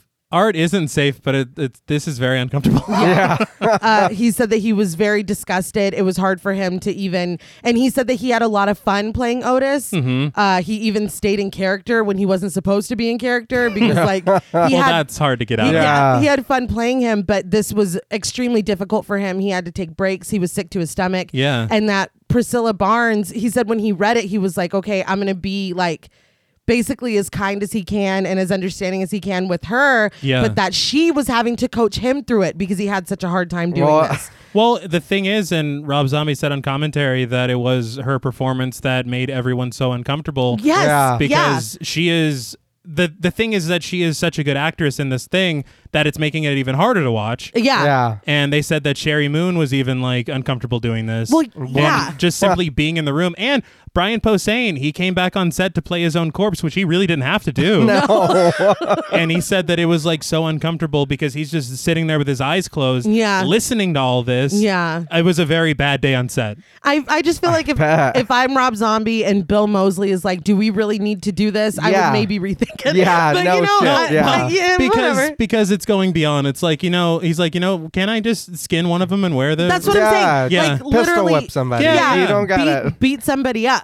Like Yeah. start cutting fingers off, shoot somebody in the leg. I mean, Yeah. I feel like that. it- this is a, like a, a whole new layer of like, holy shit, because we're having to participate in it. Like we're watching no, it happen. Yeah. Which I mean, and I'm not, you know, easy to rattle. I Uh-huh. would say. Yeah. But this, I was like, God damn! Like it's and I rough. don't, I don't know Yeah. how long this sequence is, but it feels like twice the length. yeah. I oh, did. no, yeah. I did read that because they kept saying that this was would be rated NC seventeen. Oh, Okay. and he kept having to make cuts because they uh, he said that they had a problem with the overall tone Mm. not necessarily specific points um but that this was a specific point that they had problems with and that two minutes was cut out was cut out. was cut two minutes was cut Oh, out wow. to achieve an r rating so i'm like I don't want to know what's there. Yeah, you didn't need to. it No! didn't need to do that at but all. uh, I, yeah i don't we don't need to spend any more time on this than we already Yeah, have I don't know. yeah. So Otis eventually throws Gloria back onto the bed, telling her that she makes him sick.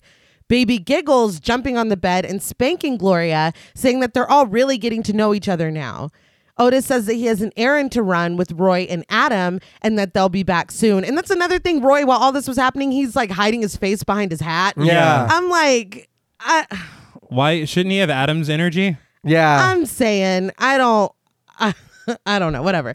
Um, He was praying for Johnny Cash, Uh, yeah. remember the handshake come from Yeah. me, please. the man in black just crashes through the window. But they leave the women behind. Wendy cradles Gloria and tries to comfort her as Baby continues to harass Wendy, blowing her hair.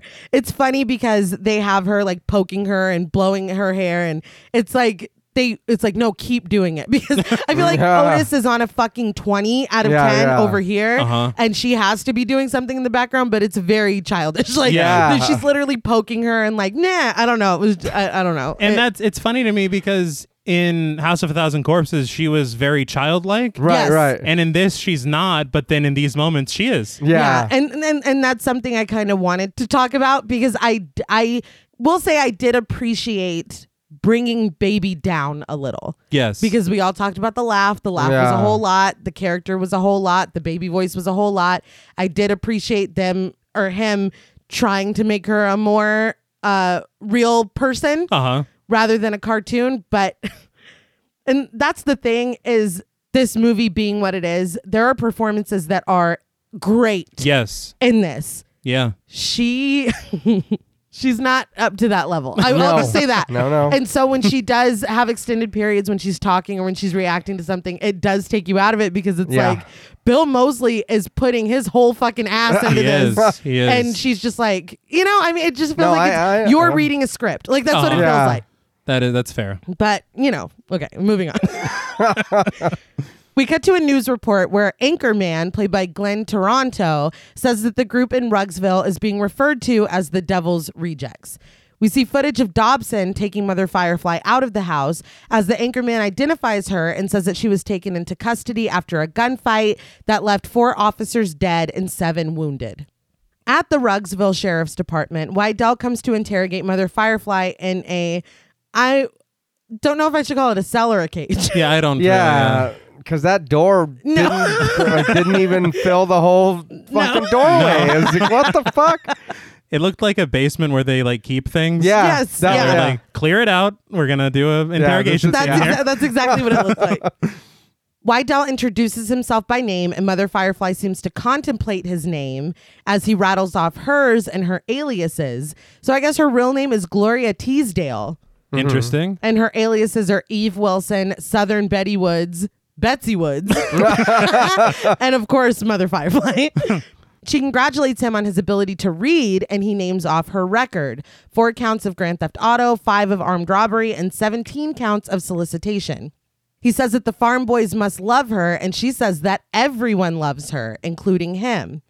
Wydell instructs Dobson, who's covered in blood, to set down a huge stack of books that he's been holding and asks Mother Firefly if she recognizes them. So you do see how bloody his shirt is, Right, Yeah. right. And all that. The understood reason in this cut of the film is uh, the shootout. The shootout, Right, right. yeah. you know, Yeah, obviously, yeah. maybe held an officer, or From whatever. there, yeah. But the reality of it is, there was a deleted scene that featured Dr. Satan. And what happened was, if you look whenever they're doing the news footage, there's like little fleeting glimpses of an ambulance. Right. Dr. Satan is in the back of that ambulance. What? Yes. And what happens is they interview him at the hospital. And Wayne Toth redesigned the Dr. Satan makeup. Walter Phelan came back to play Dr. Satan. The Oh, fuck. Yeah, he's sitting in his hospital bed, full makeup. A nurse comes in, played by Rosario Dawson. What? the f- I love her. Yeah, and then she is like leaning over too close. Uh-huh. Dr. Satan grabs her by the throat, pulls her throat out, and I have never, I I think all of her blood came out. like every drop of her blood. Yeah. And the one holding her is Dobson. Oh, all right. And it all completely cut. Uh-huh. Yeah, he's yeah. really like super chill for having just gone through that. yeah, no shit. Honestly, yeah. And again, seeing the scene, it doesn't fit this movie. no. No, it fits House of a Thousand Corpses. Yeah, and I mean that's the difficulty of bringing these characters to a real world. Yeah. Doctor Satan makes sense there. Yeah. Yeah, in the cartoon world. Yeah, exactly. but not here. Rob Zombie even said that um, he isn't even discounting theories that the Doctor Satan thing didn't happen. That maybe that was Denise's delusion toward the end. Mm. Because so you so you regret. Yeah. I don't. Yeah, I don't know. I don't know. Maybe it didn't happen. He's like, who knows? Who knows? He's not in Devil's Rejects. But Mother Firefly opens one of the books immediately to a photo of Otis, Baby, and Spaulding. She points to Baby in the middle, calling her an angel. Wydell agrees, saying that she's going to be a dead angel when he finds her. It's Aren't like, all angels? by definition. yeah. He says that her and her whole clan are already dead. They're ghosts just waiting to expire. He says that her only option is to cooperate and say where they fled to, and then baby won't have to die like a dog in the street when he catches her. I did very quickly want to point out that William Forsythe based Wydell partly on Robert Shaw, Oh. Quint from Jaws. Yeah, okay. Um, I was like, all right. Yeah. I, he really, to me, gives a standout performance in Yes. this. I Mm-hmm. think that he is fucking great in this movie. Yeah. I think he has some of the best line readings. I feel like like probably like too No, good yeah. for Yeah. this. for- he's like really great in this to me. he is. I know he's done a lot, but I remember him as the uh, lead detective on Deuce Bigelow. he has a rash on his genitals. It's, uh, yeah, he does a good Oh, The man- the man's performance. there. got range. Yeah, no, He's got yeah, range. he's- I did that inform the performance. sir? It enhanced it. But she asks if Wydell is done trying to scare her, but he assures her that he's only just begun. Taking the next book off of the pile, she asks if she can show him something. She pulls out photos of his brother George Wydell's dead face, saying that he might enjoy them. We see them, but before she shows them to Wydell, she says that this guy was a sweetie pie tall, big mustache, bald head. Wydell snatches them away from her and looks for himself.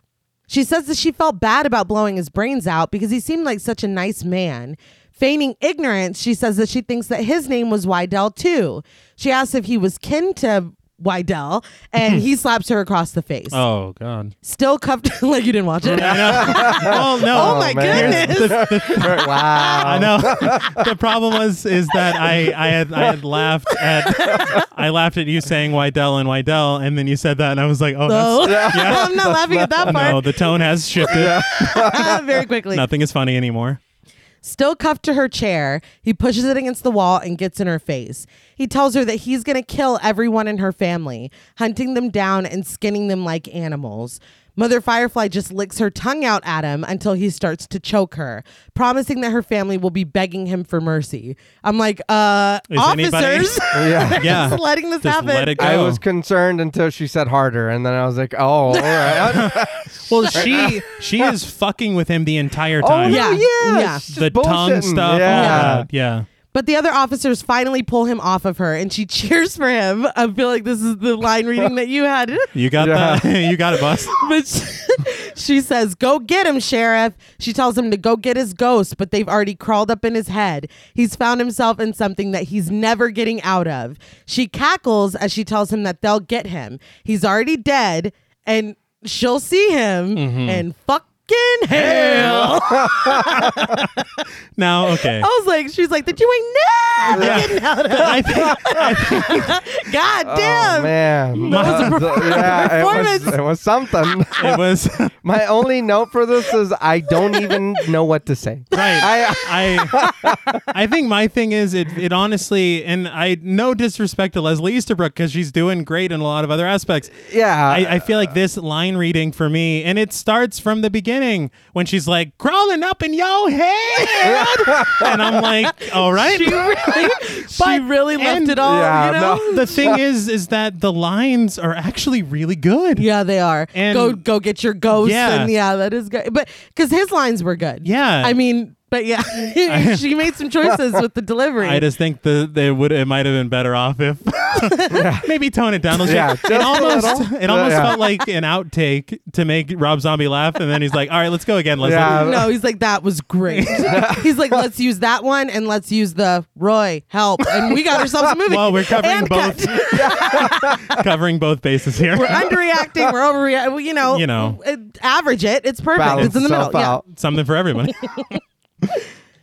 But she throws her head back laughing and it freeze frames before star wiping to a photo of Adam and Roy and then star wiping into the desert where they pull up in their Banjo and Sullivan van. So this is something Rob Zombie uses this device a lot in his films, Right. Where shit is hitting the fan, Uh huh. but we're gonna show you them in happier, Happier times. Yeah, yeah. Yeah. It does it a lot. I don't. I, I prefer it when it's like a flashback video, like House of a Thousand Corpses. Yeah. The like Facebook profile picture was didn't work.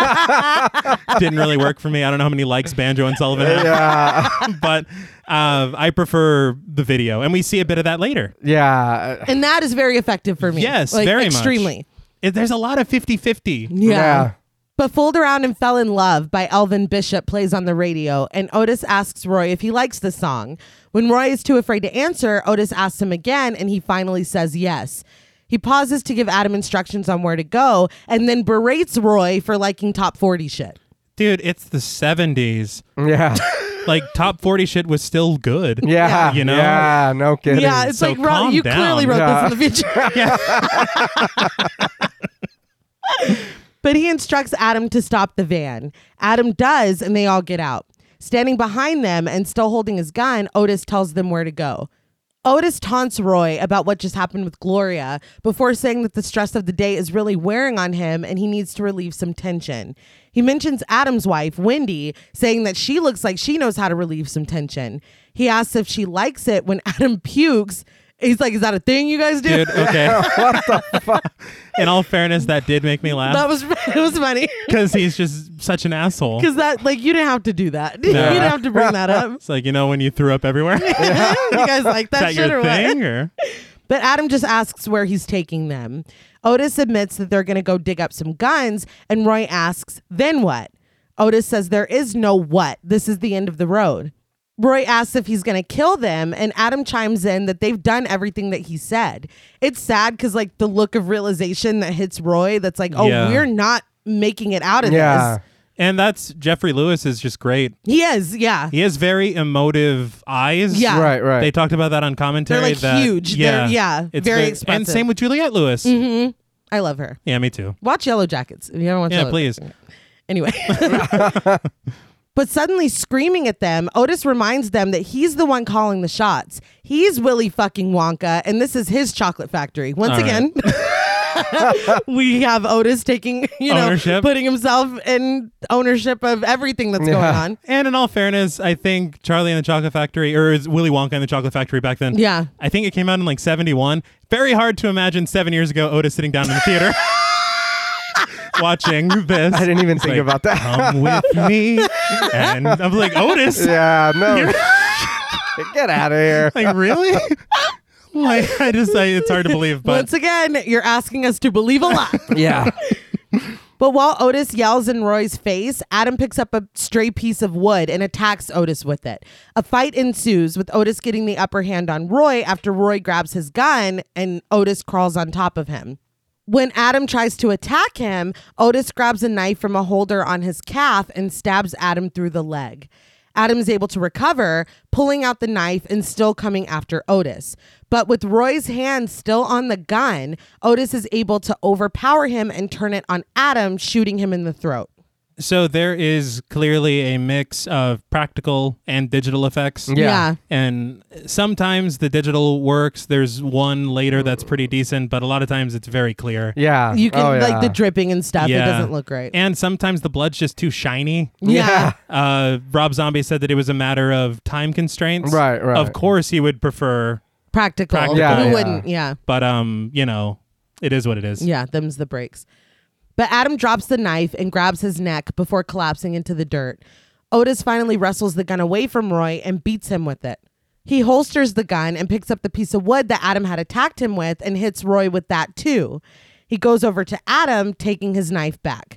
He gets on the ground next to him, and Adam begs him to stop, but he says that he's just getting started. He said that he was going to take it easy on him, but he brought this on himself for acting like a hero. He tells him he's going to bleed to death now, and Adam spits a mouthful of blood in his face, telling him, fuck you. Otis says that that's what they all say, but that doesn't scare him, and it certainly doesn't make Adam a hero. He hits him with the stick and tells him that this is what happens to heroes. He goes over to Roy, and Adam calls out to his friend, but Roy doesn't respond. Standing over Roy, Otis tells him to pray to his God to come and save him. He says that he wants lightning to crash down upon his head. Roy begins to pray quietly, and Otis screams at him to pray louder, so he does. He said that he feels it and starts to repent, saying that he finally feels the love and the Holy Spirit is in his body. I'm like, y'all, because Roy's like, yeah. like looking Well, up at it's- him. Well, first of all, it's very stupid because Roy, and this was ad libbed also, Yeah. but Roy's like, bless, Bless the, the bunnies, bunnies, bless yeah. the birds. Uh, yeah. I would be like, smite this man as, as you have smoten. Where's the old angry Right. yeah, Oh God? seriously, Old Testament man. Right, I'm did- calling him specifically. dude from Wicker Man. Yes. Yeah. Seriously, Yeah. when he's singing in the cage, like, Yeah. I, I just, I don't understand why he chose the bunnies and Yeah. the birds.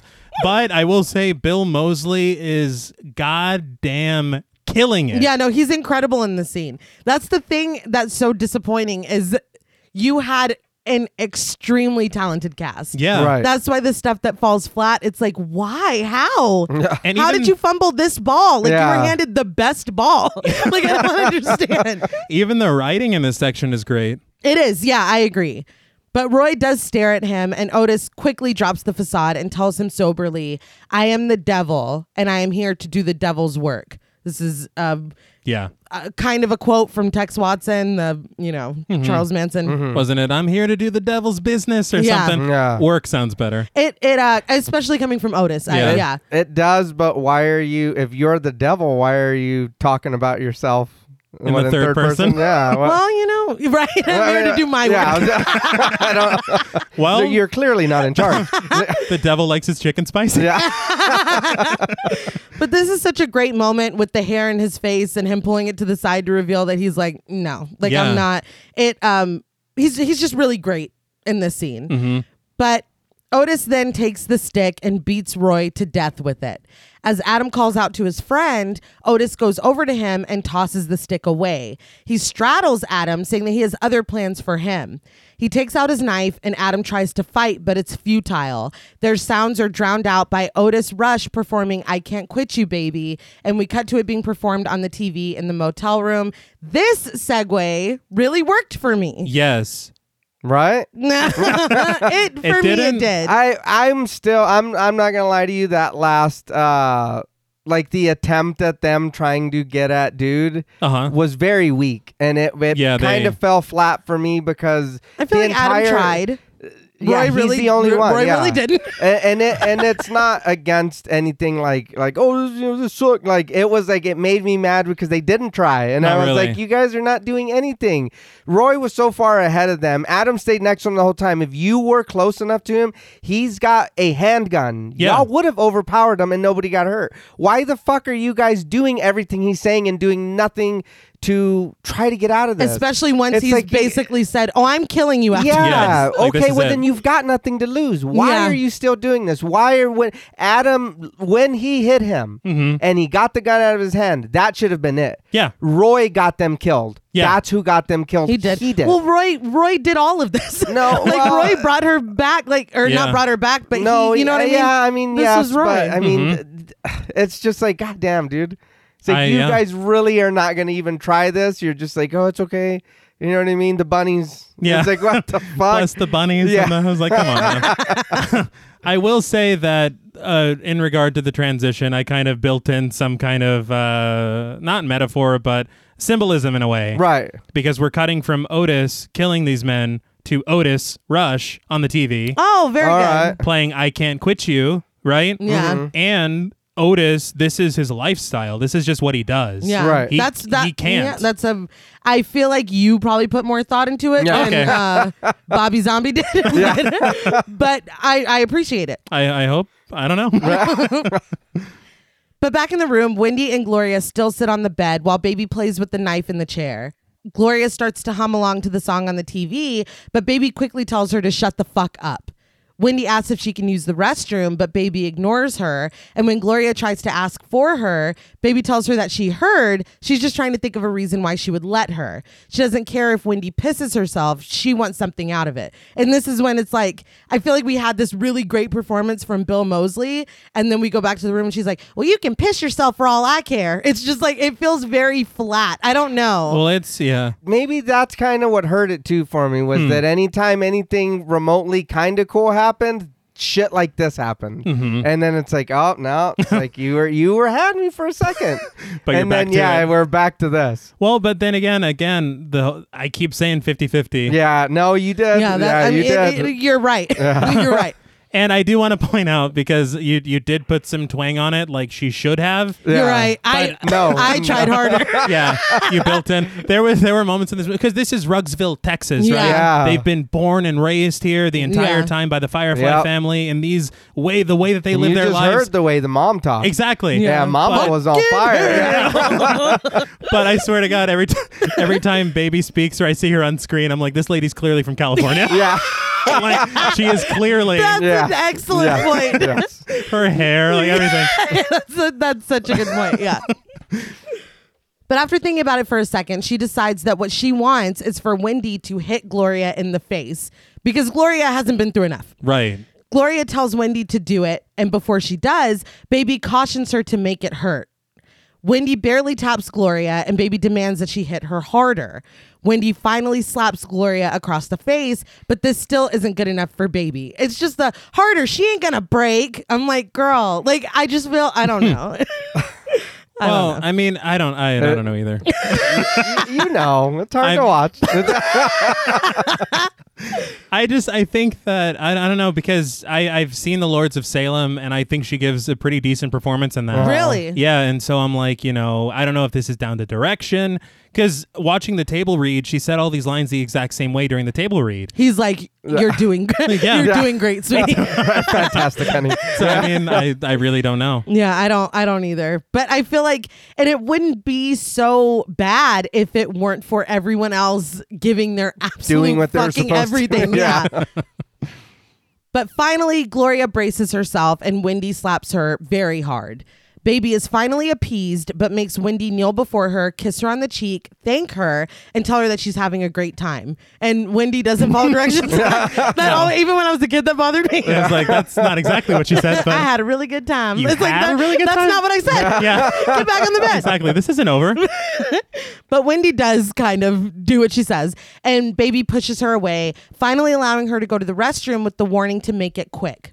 Wendy goes into the bathroom, and Baby smiles at Gloria, who is still holding her face, and she's like, Now, what do you want to do? Once in the bathroom, Wendy locks the door and tries to think fast. She's frantic and starts knocking shit over, which really fucking annoyed me. Yeah, the first thing she did was like pretty much kill the medicine cabinet. Yes. Yeah. like what, she just for knocks what? everything Yeah. over. For I- what? Are you a cat? Like, what- why are you doing that? Oh, something on a surface.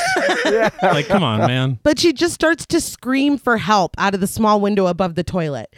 Baby jumps up immediately, pissed that she knew Wendy would do something stupid in there. When she finds the door locked, she demands that Wendy open it. But seizing the moment of opportunity, Gloria grabs the gun that Baby left behind and turns it on her. As Wendy breaks the small window with the lid of the toilet tank, Baby asks Gloria what she ever did to her to deserve being shot. She conceals the knife that we already saw her holding behind her back, which I'm like, who was that for? Because we Mm-hmm. Yeah, all know that you yeah, have that. yeah. I'm not sure. Hey, I do have a thing that you just kind of reminded me of. Uh, there was another film where someone named Wendy tried to escape through the bathroom window. Yeah. Hey. Uh, the Shining, yeah. Yeah. Take a shot, my guys. Right. Remember that bit? Yeah, take a shot.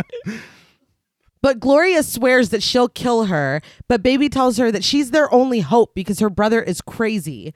Now, T and I have had a point of contention for a long time. Maybe John Paul can uh, be tiebreaker here. Yeah. Gloria immediately calls out to Wendy that it's okay to come out. And at the very same moment, Baby flings the knife at Gloria and it hits home right in her chest. Right. I always interpreted this as baby being like, I'm your only hope, and Gloria being like, fuck, you're right. Okay, Wendy, come out. She's going to help us. I personally interpreted it as that's a hard fucking thing to say, dude. Um, interpreted it as Wendy being in the bathroom, Gloria having the gun on baby. She's saying it's all right to come out because I got the drop on her. Yeah, that's what I thought. Okay, That's I what didn't thought. because she's like, my brother's fucking crazy. And Yeah. she's like, Yeah. Wendy, it's all right. No, I don't think that worked. If that worked, then Gloria is one of I the know. worst. No, that's- yeah, It has no, always yeah. bothered me. Yeah. um i real quick i do uh and and i already know the answer but when i seen her throw the knife and it gets stuck in her i was like i'm not getting my time back for this am i, It's like, I'm- uh, this was- I, You're- you're- I, yeah, I already know the answer. yeah, I was like, it's gone. I- tell me that wasn't a lot Uh, no, it was a lot. I will say I did appreciate the fact that they had kind of shown the knife here and there, mostly here. yeah, but uh, Yeah. yeah. But the fact that it wasn't this thing like out of the blue. Yeah. But um, I this is. i a mean lot that was as a well. perfect throw and hit and just, Right in the heart. Yeah. Yeah, yeah, yeah. come on yeah, that's the, Yeah. She's been practicing. yeah. But in the bathroom, Wendy stops and listens. Gloria drops to her knees and pulls the knife out of her chest. I don't think you're supposed to do that. I think you're supposed No, to leave it. you are not supposed to do that. But as she bleeds, Baby pulls her pants down and tells Gloria to shoot her right in the ass. You know, we got to see her ass.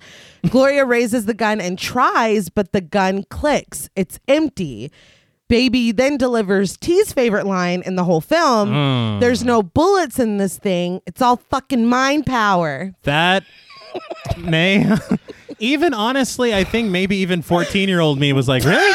yeah That's that's what you're going with. All Yeah, right. that- I'm not going to lie. I was like, oh, fuck, it was mind power. now again, this isn't a bad reveal of the fact that the guns were unloaded the whole time. Yeah, yeah. Because you think about um no wait, no, because uh, Adam did take a bullet to the neck, so never mind. yeah Yeah, not all the guns. I guess her gun Yeah, her gun just was her, unloaded. but um I think that it's a good reveal. I think the way that it's said is very on the nose. right Yeah. To say, you know, it's mind power. That's a lot. yeah Or to just Who are you I- saying that for? I- yeah. She's dying. no shit Um You already know. you knew this. Wendy is doing whatever she's Yeah. doing. now. Uh, but I think that it could have worked if maybe the line was rewritten as something else. Honestly, the click alone is a gasp moment. It yeah. is, yeah. Oh, yeah. That's fine. But for her to do that whole thing, that's a lot. And that's ass shot number two. Yeah, yeah, yeah. out of Uh, question mark. Rob Zombie is, he loves his wife. Yeah. He does. But everything goes in slow motion as Baby pulls her pants back up and pushes Gloria down. She does have a little Confederate flag on her pants, which I'm like, I, yeah, I, I Yeah. can I like y'all any less? Yeah. I'm learning that I hate the fireflies. Wendy comes out of the bathroom and takes the chance to run right out of the unlocked door to the room. I'm like, y'all didn't even lock the door. well, the gun wasn't loaded either. It's all so- fucking. There's no lock on this thing. it's all fucking mind this power. isn't even a real hotel. You're in a simulation, Wendy. But Wendy runs into the parking lot and Baby chases her as Gloria slumps over dead. Outside, back in regular motion, Wendy bangs on every door screaming for help. I was like, is this American Psycho? Yeah. is nobody Oh, fucking here? Yeah. no. She runs through the parking lot and straight into Captain Spaulding. He comforts her for a second, but when Baby calls out, Daddy, grab that bitch, he headbutts Wendy and she goes down. And again, the moment, obviously, th- what you see is awful, Yeah. but the moment is a good moment in the film. Yeah. Because it shocked me. Yeah. Right. When he ran, when she ran into him, I, he was going to do his clown act. Yeah. And the second he knew that Mm-hmm. she He's was like, running nope. from baby, Yeah. fuck it. I was Yeah. like, dude, Like not a moment of hesitation. Mm-hmm. none. But after a segue of close up photos of Groucho Marx taped in with pictures of the victims in the scrapbooks, we're back at the police station where Dobson flips through the albums. He looks up at a photo of the mugshot of Captain Spaulding on the wall and calls out to Wydell that he's found something. Spaulding is the name of a character in the Marx Brothers film Animal Crackers.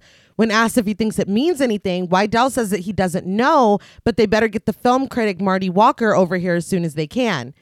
He tells Dobson to tell Marty Walker to bring any information he knows about the Marx brothers, in particular, any character that Groucho played in his films.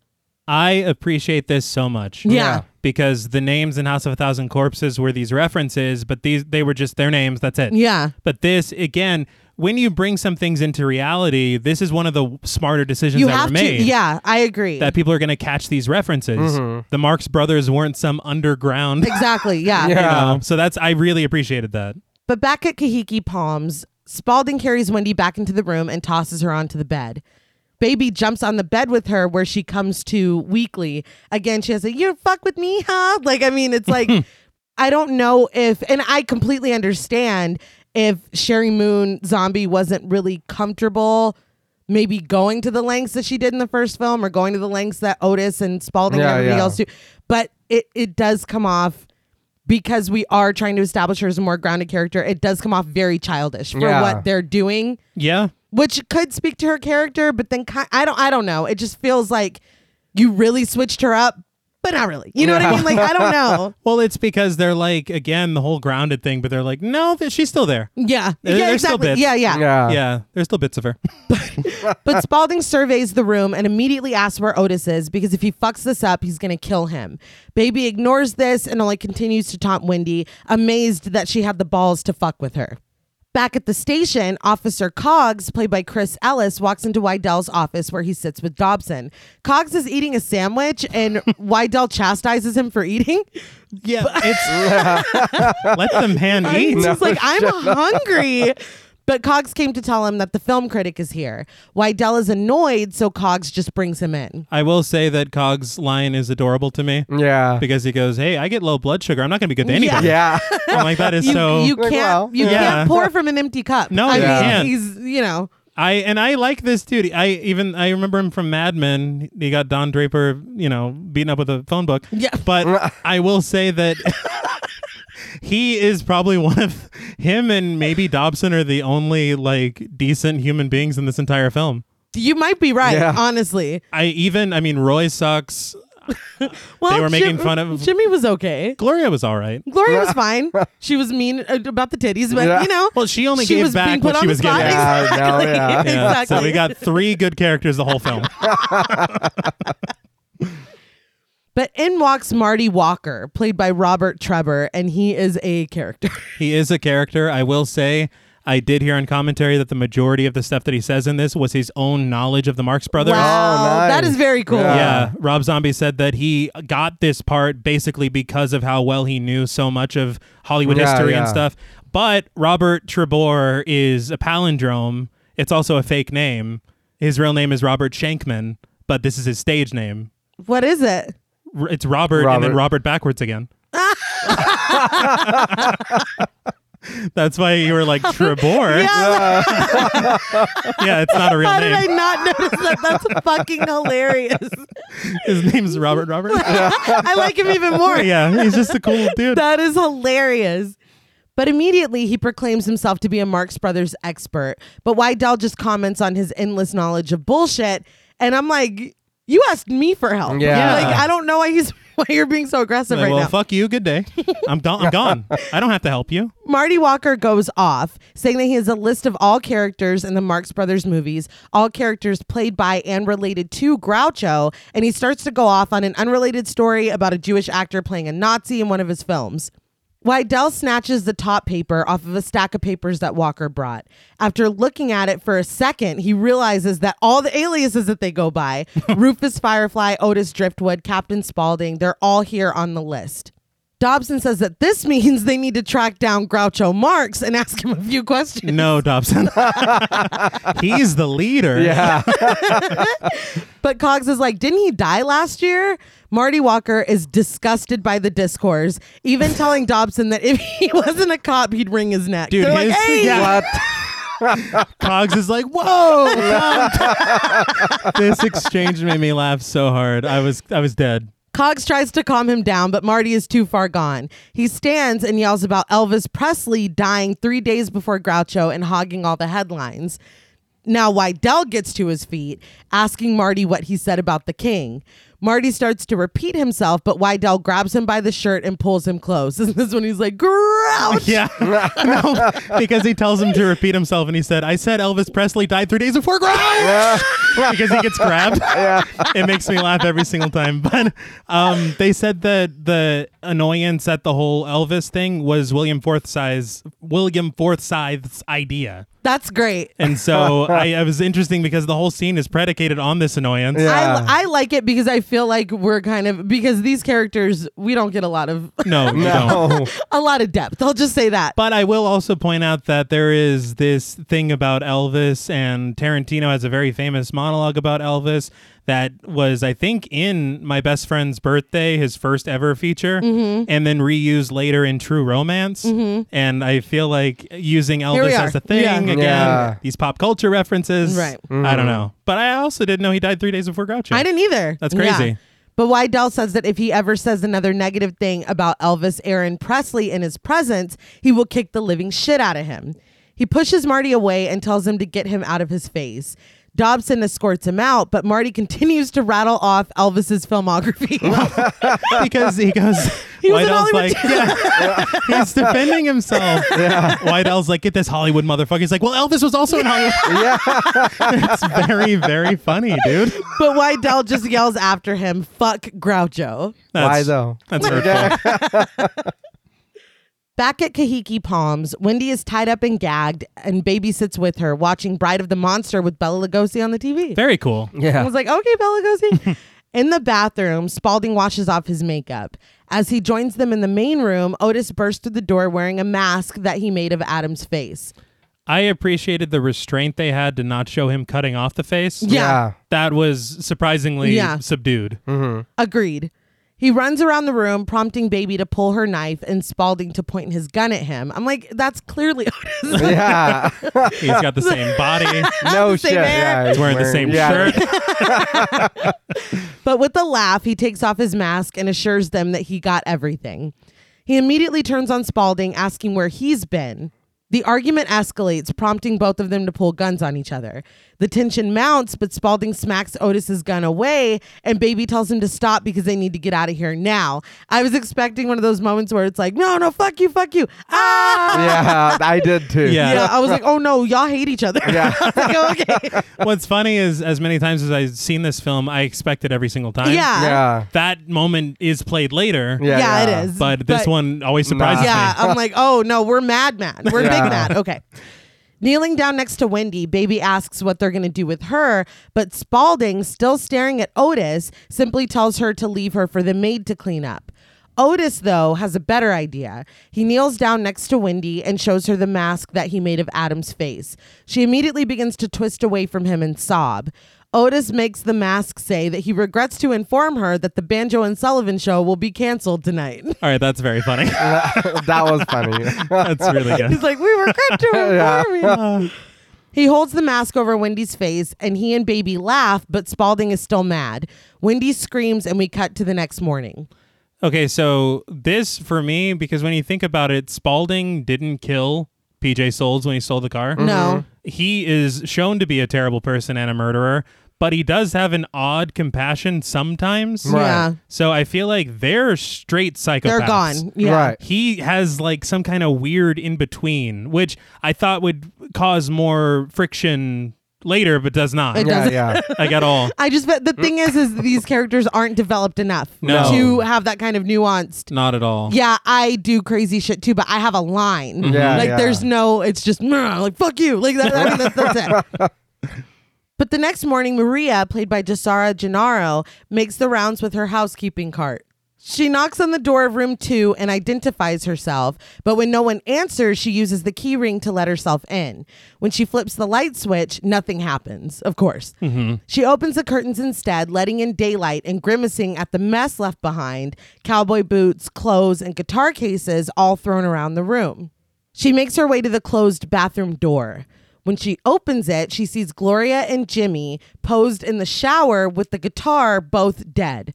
Written with blood on the walls are the words dead and fuck behind them. I was like, you had to get one more fucking. yeah. Well, I saw because you get a shot in the mirror. It says fuck and then it says W Y. And I'm like, does it say fuck Wydell? Oh my God. in the blood? That is the funniest, the funniest fucking Yeah. thing. like, I really hope it doesn't. I hope it does. Oh my God. This is the level of petty that I mean, I yeah, just. before you left, I was like, hold on, hold on. Yeah. yeah, one, one more, fuck. one more. Oh. Yeah. and they all, they did you say they wrote Devil's Rejects? Yeah. Yeah. Blood Which is they're just embracing.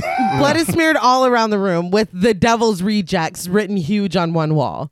Maria screams and runs back into the main room, but the front door swings shut and we see that Wendy, wearing Adam's face, is hung up on it. I don't know why she hasn't said anything this whole time.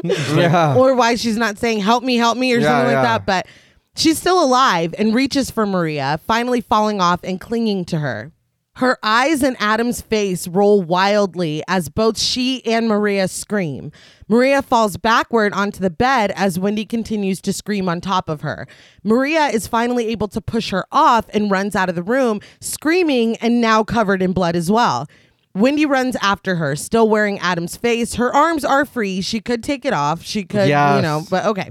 yeah, I got She can, but it is a cool visual. It and is. her eyes rolling around in the in the face. It did look creepy. It looked good. And I again, her like falling onto her, it's all very, very good horror. Yeah. But she continues to scream and run aimlessly until she reaches the middle of the road. She tries to stop a car driving by, but of course they speed past her. Like, take the mask off. Yeah. like I would be fucking horrified. She wearing someone's face, yes. yeah. you know? Wendy is like, then you can just drop fucking dead. No, I'm just kidding. But seriously, a, tru- a truck plows right into her. yes, it does. See, and this is my problem because I want more of a 70s aesthetic. Yeah. Yeah. You've got this incredibly 2000s shaky cam. Yeah. And then you've got this incredibly 2000s, oh no, a surprise hit by a truck. Yeah. It's Well, eh, very of its time. It, it's it was very predictable. yes. And that sucked because you're right. This whole little like sequence here when she walks in to check on the room and then Wendy comes out and like that's fine. yeah. But it's like, okay, stop running. Okay, stop running. Yeah. Okay, why do you still have the mask on and you're not talking? Okay, stop running. Okay, why did you stop in the middle of the It street? is frustrating It's because like- you want her to make it and she makes all the wrong decisions. No, yeah. Yeah. Have- like to make it. But truck hits her. She's a bloody stain in the road. The brakes screech and then it cuts to black. When it comes back up, we get shots of Wendy's bloody hand, her entrails spread across the road, her lifeless body concealed under a sheet. Police patrol the area, and the medical examiner, played by Mike Belsfield, kneels next to Wendy and takes a look under the sheet. Wydell rudely tells Sheriff Ken Dwyer, played by Steve Railsback, to send someone over to get some of Wendy's skull and bag it. so, yeah, he's very rude. But Yeah. Yes. I wanted to say because Steve Railsback, he gets a very small role here. Uh-huh. And I'm wondering if he got this cameo because the only thing I know him from is in the original Helter Skelter TV movie from 1976. He played Charles Manson. oh shit. Wow. And so I was like, I mean, that's a fitting Yeah, cameo. yeah. yeah, and again, the 70s. I mean, Yeah. it just makes sense. But All right. who knows? Yeah. But Wydell looks over at Maria and identifies her as the person who found Wendy. They both share a laugh over the fact that they don't speak Spanish and she doesn't speak English. And the one cop that does speak Spanish called in sick today with explosive diarrhea. All right. Okay. Yeah. The two walk over to Maria and he shows her baby Otis and Spalding's mugshots. He then asks her in Spanish if she recognizes any of them, but she says no. I was I was, I was- like, yeah. I hope that other sheriff feels like shit. I was 'Cause very that surprised. yeah. Dobson comes over to tell Wydell that there are a couple shit kickers here to see him. And before going over to see who it is, Wydell offers words of comfort to Maria. There's a very like fortunate shot that he got. Mm-hmm. He said the tear that rolls down her cheek was not planned, obviously. Oh wow. Oh. And it's just like a perfect thing, and then that Yeah. scene's over. Yeah. It's like that's really lucky. Yeah. Wydell walks over to his visitors, and they are Rondo, played by the Danny Trejo, Mm-hmm. and Billy Ray Snapper, played by the Diamond Dallas Page. Yeah. DDP. I, Yes. It's me. Yeah. It's me. I, I was so surprised. And I was like, well, they've been teasing it by calling Spalding Cutter all film. yeah. But I was like, that's so cool. yeah. It really is. I read somewhere that Chris Jericho auditioned for Rondo. But so it would have been Chris Jericho and Diamond Dallas Page. But Which they is said kinda funny. Yeah, Yeah. They said Chris Jericho was too pretty to play Rondo. Which I'm like That's rude. Yeah. so Danny, Danny Trejo. Trejo's like, oh cool. Right. Thanks. Thanks. Yeah. Thanks for that. But I mean, I Rondo's got a gruffness to him that I don't think Chris Jericho could match. Right. And Danny Trejo is Danny Trejo. I think, yeah. Yeah. no, it's Yeah. he's perfect. yeah. Although I do have to say, I think Chris Jericho, even though his political views are dog shit, I think he is the goat. I gotta say it. Yeah. Sorry, that's my opinion. But Wydell gives Rondo a list of names to track down, and when Rondo laughs at the names, Wydell takes the opportunity to make fun of his name. The trio trade tense words with each other before Wydell leaves with the demand that they not fuck this up. We cut to Otis driving the Banjo and Sullivan van with Baby and Spalding inside. My thing is, you guys left those bodies there. Yes. We probably shouldn't be driving this van. Yeah. How famous are they? You know, because if people know, yeah. Yeah. Yeah. if it's on the radio that Banjo and Sullivan have been murdered, Yeah. Right. I mean, Hi. yeah, Yeah. that's weird. Yeah. But Reelin' in the Years by Steely Dan plays on the radio, and Otis is pissed, saying that he doesn't like this plan. He trusts Charlie just about as much as he trusts Spalding, and Spalding asks what his problem is with Charlie, and Otis can only reply, I know what I know, and I know I don't like that nutsack. That is Tarantino. 100%. Spalding tells him to shut up because there's no place safer than Charlie's that he can think of. They pass a sign advertising an ice cream shack, and Baby points it out. Otis taunts her, prompting Baby to taunt him back, and the two trade fuck yous, annoying Spalding. He asks if stopping for two seconds will kill him, and Otis says that it will. They continue to taunt him, chanting that they're going to get some tooty fucking fruity ice cream. Hmm. Fed up, Otis yells at them that there is no ice cream in their future. We cut to Spalding and Baby eating ice cream cones as Funk Number 49 by James Gang plays on the radio. So I got, hey Bart, can we stop for ice cream? Literally. energy here. Uh, Rob Zombie on commentary he said, you know, all the horrible shit you've seen the Fireflies do. Yeah. He said this is where you start to relate to them again because who doesn't love ice cream? I was like, I love ice cream. Uh, we, we all we all We- love ice I'm cream. relating to the Um, ice cream. Although tutti frutti ice cream is not a great flavor, I wouldn't imagine. Yeah. I would I would I- not have picked Tutti Frutti. I would No. not have picked Tutti fucking Frutti. No, Uh, I don't want to know what's been done to my ice cream. But just, Yeah. because, just because we both like ice cream, I Yeah. don't feel like that's, That's not not enough enough. ground Doesn't to override humanize what, what And Otis did. And Otis still isn't eating the ice No. cream. Yeah. So even if it was, So we can I s- still we can still hate Otis, I guess. I don't know. Ah, I I felt like I was being punked. I was like, this isn't real. lot. Yeah. It's a I was lot. like, this is. It's um, yeah. and it really does feel like an attempt to kind of make them funny and Yeah. make them kind of cute and it it's, It's not. you've gone too far to, Yeah. to Oh, no, reel it yeah. back in with ice cream Yeah. Yeah. That's. of all things that's not happening. That'll get them. Nah, Yeah. Not really. Again, I think that the thing for me is that they're they've become so irredeemable that it's hard to from this point have fun again. yeah. Yeah. The movie's not fun anymore. No. Yeah. But Baby tries to get Otis to try some, but when he refuses, she smears it on his nose. He's mad. Spalding says one last time, Tootie fucking fruity. and then that's the end of the scene. Wydell pulls up to the now empty Firefly house. He goes down into the basement where he hears Spalding's voice calling him piggy and snorting, which is something Spalding would say. You remember his shirt? Yes. and telling him to come closer. He goes into an area with a chair that's facing away from him, and the top of a bald head peeks out from the top. So Wydell points his gun at it. He tells the clown not to move, but when the owner of the bald head speaks, it's not the clown. Wydell stops in his tracks and immediately lowers his gun when he comes around and sees his brother, George Wydell, played by Tom Tolles, sitting in the chair. This I love this a lot. Yeah. Um, I think Tom Tolles gives an amazing performance in Yes. this cameo. Yeah. But Mother Firefly was right. Those ghosts are crawling all up in his head. I think this is proof of that. Oh, yes. but he asks what he's doing here, and George tells him simply that he lives here now. Wydell says that this isn't his home, but getting to his feet, George says that he has no choice. This is his fate, and he can't rest until this is all over. He pleads with his brother to kill them and end this, but Wydell says that he's walking the line on this one. George mocks him, saying that he wants them dead, and screams at him to kill them. A phone rings, and Wydell wakes up from this nightmare at his desk at the station.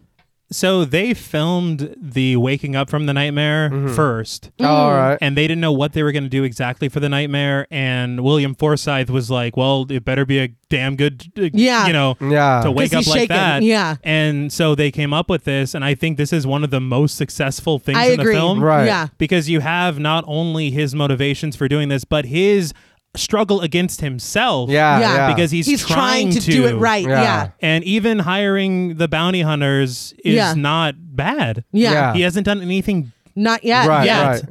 But his brother's voice in his head, Yeah. where does it lead him? Right. But he answers the phone and it's Rondo. Rondo says that he thinks he found his guy. A friend of his used to buy hooch from a guy 10 years ago that went by the name Wolf J. Flywheel, and his partner called himself the captain. That's a little. I mean, if you're trying to be secretive, My this friend isn't- knew this Yeah, guy named the- Groucho Marx. he had a mustache. it was a- Wydell confirms that the name Wolf J. Flywheel is also on the list because how the of fuck course isn't it? and that's your Christian name. Yeah. Right, right. It's on his birth certificate. Hmm. Rondo goes on to say now Wolf J. Flywheel goes by the name Charlie Altamont. Wydell tells him that they know what to do now, and Rondo laughs, saying they wouldn't be talking if he didn't. He hangs up the phone, and when Billy Ray asks him if the shit is on, Rondo confirms that it is, and the two laugh. In the next scene, Wydell visits Mother Firefly in her cell, telling the officer guarding her to take the night off. With the blood from their first encounter still dried on her face, Mother Firefly taunts him, asking if he can't sleep with hell running loose on the streets or did he just miss Mama. Wydell says that he actually was feeling kind of lonely, and she laughs, saying that she knew he couldn't stay away. Women like her are a rare breed, and she's got power over men. Wydell tells her that he agrees. Sitting on the floor, she hikes up her dress and says that he turned her on this afternoon and asks if he likes it rough because he can have it any way he wants it. Wydell says that he doesn't want it rough as he pulls her to her feet. With her pinned against the wall and thinking that flush showing is about to ensue, we are zoomed in on her face as he repeats that he likes it hot and slow. Suddenly, her face contorts in pain and we hear squelching. There's a mix of uh, killing and thrilling reactions happening here that is a Yeah. little confusing. Honestly, like there are glimpses of a great performance in Yeah. what's happening. Yeah. there. Right, right. It's just very confusing. Yeah. And then when you realize what's going on, Yeah. Yeah. When we zoom out, we see that Wydell has stabbed her through the stomach. She slumps against the wall and falls as Wydell strolls out with her blood on his shirt. No attempt to conceal it. I- No. Good for him. I think that's what surprises me about this is that you know you're still he's the sheriff. right? yeah, Yeah. yeah, Like, yes. when people find this, you're gonna have to explain. Well, and he Right. just told the officer to take the night off. Yeah. Yeah. So if he was supposed to be there now, he's implicated. You Yeah. think he's not going to be like, "Well, Wydell." Wydell told Yeah. me to leave." It's ju- it's not a good look. yeah, I don't think he cares anymore. Yeah, probably not. Right. But we cut to Charlie's Frontier Fun Town, where the neon lights blare and "Rock On" by David Essex plays. I this is a great song. Yeah, and honestly, the like low rumble of the music Yeah. with them rounding the corner in slow motion, it's some good filmmaking. good. Yeah. It looks good. The Banjo and Sullivan van drives in, and the wooden gate closes behind them. Spalding, Baby, and Otis get out of the van and survey the area as Charlie comes out, flanked by Candy and Casey, played by Deborah Van Valkenburg. He calls out to Spalding, saying that he swore if he ever saw his dumb cunt, no good piece of shit motherfucking brother again, he'd be a dead dumb cunt, no good piece of shit motherfucking brother. All right, And, Tarantino. Yeah, I, I, I include the exact dialogue because this is absolutely a Tarantino line. A hundred percent. It's the repetition. Yes. Yeah. The smile drops from Spalding's face, and Charlie points his gun at them, telling them to put their hands up as Candy repeats him. They raise their hands, Otis yelling at Spalding for bringing them all the way out here just so Charlie can point a gun at them, and Spalding tells them to just do what they're told as he raises his own hands. When Charlie comes down to them, Spalding calls him a crazy pig, fucking dumbass, pussy piece of shit. Again, the stellar dialogue. Hmm. Yeah. I just had to call it out. Charlie tells him that he's a dead man, and Spalding steps toward the gun pointed at him. Charlie pulls the trigger and sprays Spalding in the face with water, and it was a water gun, y'all. Ah. Right. Oh, he's got that Patty's shotgun. Now, Get, blasted in the mouth. Egg. yeah. what the? but everyone laughs except for Otis. Spalding and Charlie laugh and hug each other. Charlie apologizes to Baby and Otis, saying that it's a trick they used to play on people, and clearly it still works. Spalding introduces Charlie to his daughter, Baby, and Charlie's like, My niece is all grown up, and they hug. Spalding asks if he remembers Happy Boy, referring to Otis, and Charlie asks if he's still an asshole. In response, Otis flips him off, and they're all like, "Ah!" like they're having a great time. See, and this is where it kind of confused me a little bit because I was thinking, I'm like, well, if he's referring to him as Happy Boy, Yeah. and that would mean that probably he, He met knew him back Charlie when he then. was young. Yeah. Yeah. Yeah. So is he Otis or Yeah. is he fucking Spalding. Spalding's yeah, son? Yeah. I see. That's why I thought they were brother and sister because I was like, well, clearly he knows them. If they're good buddies, like Yeah. old friends, he and like you said, happy boy. That sounds like something you'd call a A younger kid, uh, a- a Exactly. grumpy Yeah. kid, yeah. So I'm I'm starting to think that we shouldn't trust the internet guys. But Charlie introduces Candy and Casey, and Otis stares at Candy. When she asks if he sees something he likes, Otis gives the greatest pickup line in the history of anything. Maybe I set my standards pretty low, so I'm never disappointed. I was like, oh, you fucking smooth devil. It's the way he delivers it too. It's so good. Candy promises that she doesn't disappoint, and everybody's like, ooh. Which again is so it's like The whole weird. cast. studio, everybody- yeah. Yeah. studio audience Yeah. reaction. It's so strange. Charlie says that they should all get inside. No use standing around like, and he and Spalding yell together, Stonefoot Roosters at a fuck farm! I don't Yeah. All right. that is holy Miss Mona. Got me a live one. Like I don't understand what any of this means. Lots of No. inside jokes, yeah. but they all laugh and go inside. Once inside, they all drink, smoke, do coke, dance, and party as Rocky Mountain Way by Joe Walsh plays. And even Otis is having a great time. He is. Yeah. And it was at this point that I was like, what the fuck was the music budget? Yeah. Because Yeah. how are you affording all Yeah. this shit? No. Oh, Yeah. Meanwhile, spliced in, we get clips of Wydell doing his best Travis Bickle as he pretends to confront the devil's rejects in the mirror. That was He's exactly- like, "You talking to me?" It, it was, uh, again, all these homages to all these great 70s films. Yeah. It was Yeah. just another one on the list. We see the gang dancing in slow motion with their guns at Charlie's before Wydell repeats into the mirror, "Lord, I am your arm of justice," and he says it a lot, and it does. made Yeah. me laugh. like I don't know why re- repetition like that makes me laugh. It made, it made me think of the Jiminy Jillikers line. It's like, no, but from different angles. Again and again. And, again, and again and again. William Forsythe is like, no!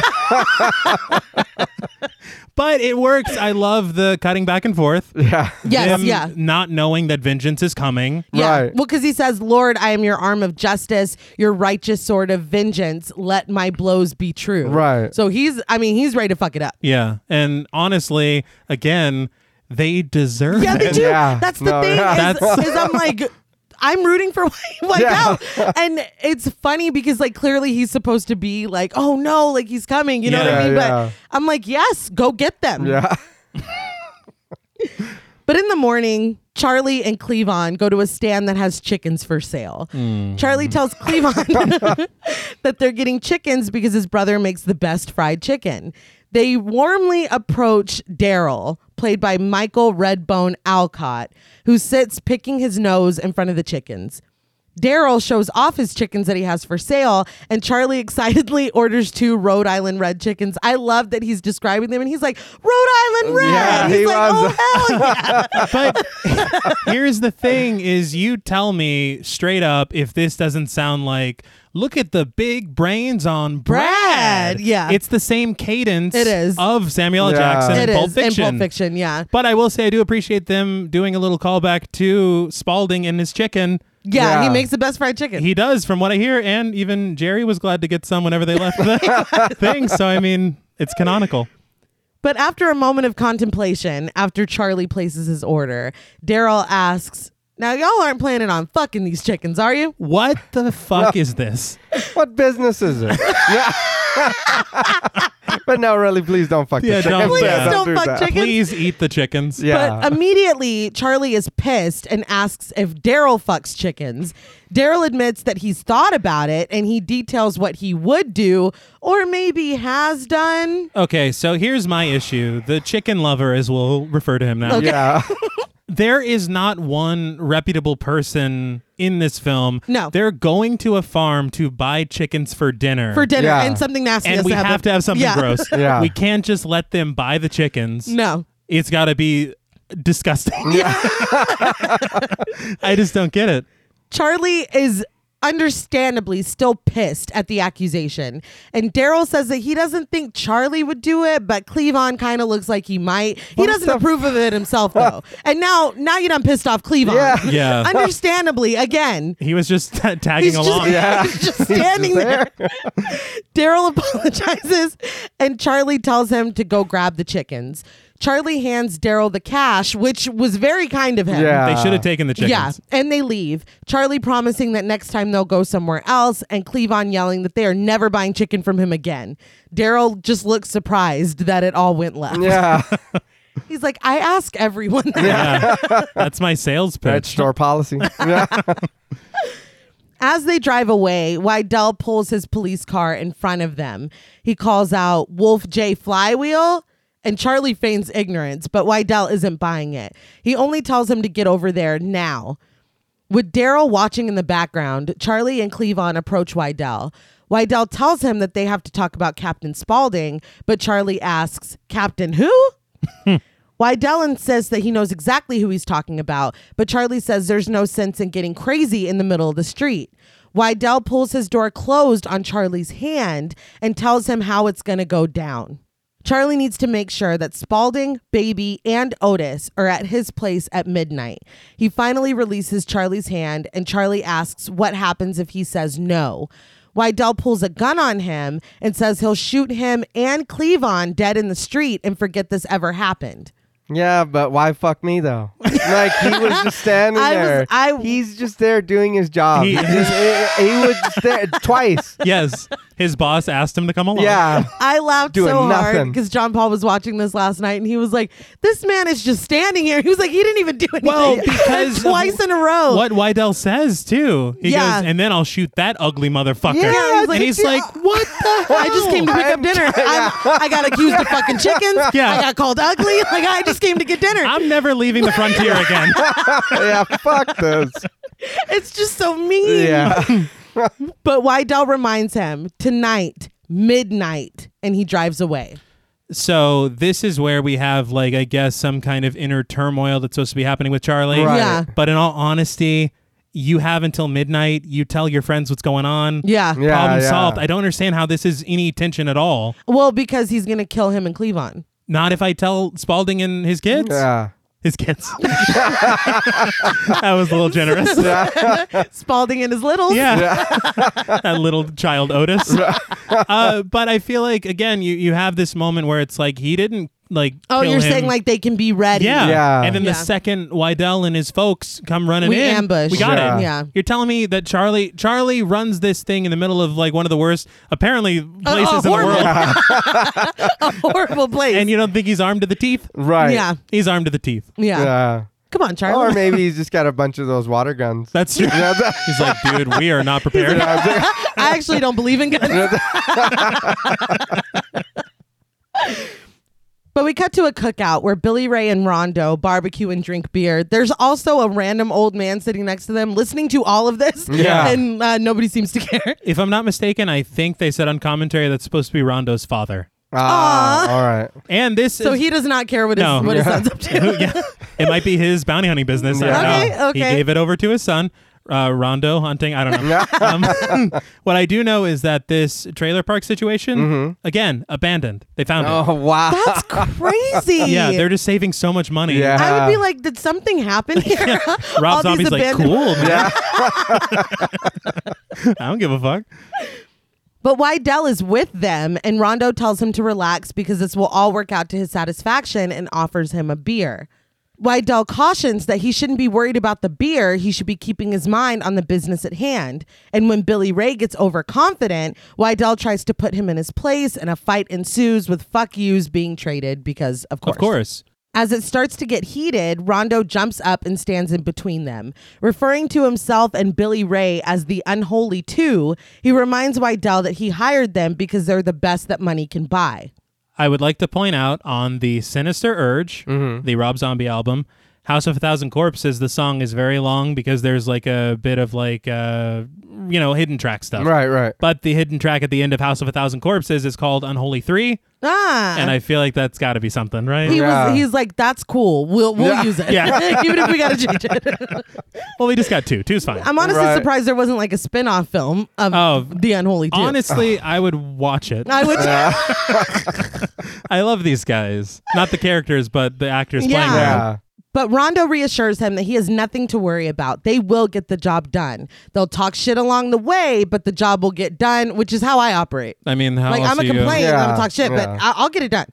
You'll be happy. Yeah. Yeah. Wydell tells them that he doesn't care what condition they're in, but he needs them to be brought to him alive. Just then, this made me laugh out loud because it's so ridiculous. Billy Ray's, I guess, wife comes out to tell him that his mom is on the phone, and he goes, "Yeah, she owes me fourteen bucks," and rushes inside. yeah. 14. so, so specific. All right. Did he buy her a CD? No, it's the 70s. Yeah, no, no. yeah, no, I don't know what he bought her. Uh, that made me laugh. That's really good. But as Rondo walks away with Wydell, he tries to explain to him that he's using a bazooka to exterminate three cockroaches. You don't blow up your house to get roaches, you send in someone who can crawl like a roach and think like a roach to get them. But Wydell just tells them to be careful or he's going to get stepped on like a roach. And I was like, all right. I I don't I felt like it was unnecessary, but I actually don't mind. I don't mind it, and I'll tell you why. Wydell? No, this What? situation. Yeah. The, the the the dialogue. Yeah, no, I'm just saying I don't know why he was being so mean when Rondo was just like, you know, we Oh, can, we can do this I- I another thi- way. I think what he's saying is like if you go in there with your bravado of being the exterminator, these motherfuckers aren't the same shit you always Mm-hmm. Yeah. deal with. Right, Yeah. right. Fair so enough. you're a roach now. Yeah, but I'm like, Rondo didn't deserve that. No, he's like, I'm I trying think to I was help you. Protective over Danny Trey. Don't talk to him Don't like do that. Yeah.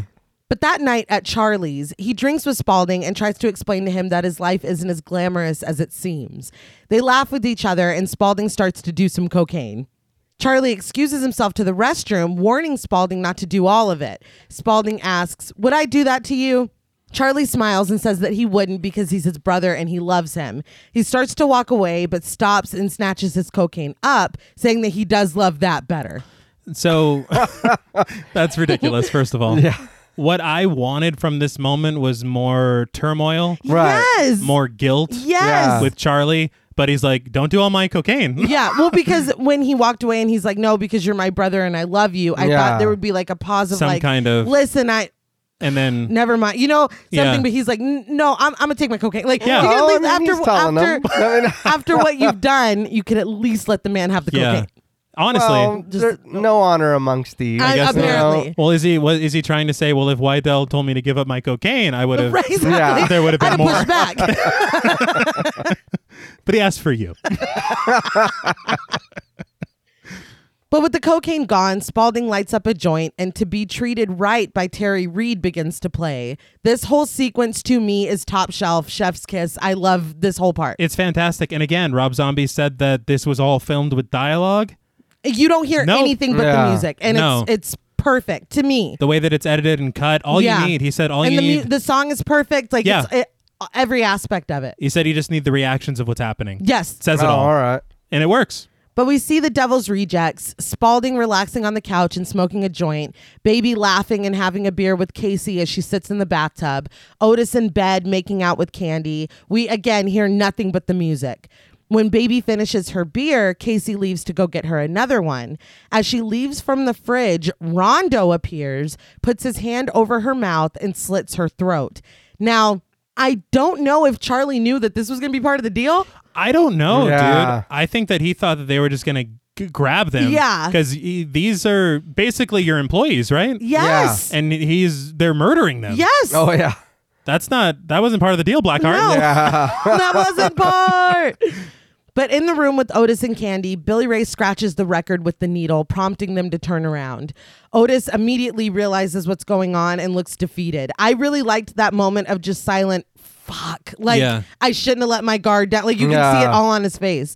He's like, I should have been grumpy. I Yeah, I should have stayed happy boy. fucking fucking knew it. Billy Ray laughs. Rondo comes up behind Baby in the tub and pulls a gun, startling her. She rises out of the tub with her hands up. Again, yeah. ass. yeah, we yeah. Again, teenage T. but I will say, Thank you, Bobby Z. I understand. Yeah, thank you, Bobby Zombie. I will say that now I understand why it's it's a little gratuitous. It's a lot. It's a lot of ass from one person. Yeah, but you know, Candy pulls a gun on Billy Ray, but he quickly shoots her in the head. Otis rushes Billy Ray, but he hits him with that diamond cutter. no, he, he throws him out the window. he's like, bang. that would have been great. Yeah, whatever. It would have. like oh he's just DDP. Well, it's funny because there's a lot of times that professional wrestlers would show up in movies randomly. Like before The Rock was The Rock, he was giving people the rock bottom in movies, and you're like, that's but you're not playing. But what? okay. So do you just accept it? Do you watch wrestling or do you? just accept it. Despite all of the gunshots and death, Spalding is still vibing on the couch, enjoying his joint. The music fades out, and Wydell enters the room. He pours himself a shot and takes it, slamming the glass down and bringing Spalding back down to earth. Laughing and assuming that it's Charlie, he stands to go over to him but freezes when he sees that it's Wydell. Wydell tells him that he's been looking for him, but Spalding just chuckles and continues to smoke. The disrespect. Yeah, oh yeah. Yeah. On top of everything else. Like, like you know, we, did you see what we wrote for you in the hotel? Right. did, you, did you see her no? he finally tells him, pointing to his chest, that he better start the killing right here and make sure that he's all the way dead or he's coming back for him. In response, Wydell shoots him. And I think this speaks to Sid Haig's likability because I'm like, this dude's standing up. He's, you know, Yeah. for his daughter. And Yeah. I'm like, well, This is a stand up man. Yeah. This is what a father should be. then I remember the clown business and Yeah. it's starting to look a little different. outside, Charlie smokes. I thought Charlie would make himself scarce, but he's Yeah. outside smoking as Rondo holds baby back and Billy Ray baby back. yeah, I know.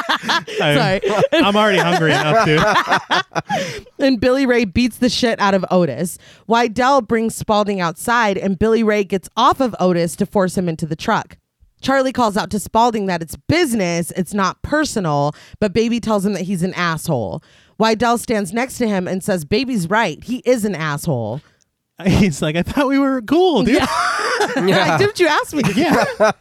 So you mean I got no friends after Oh, cool. I thought I was trading. I, God, I mean, I, this is a bad mis- This is a mistake. I made a I mistake. fucked up.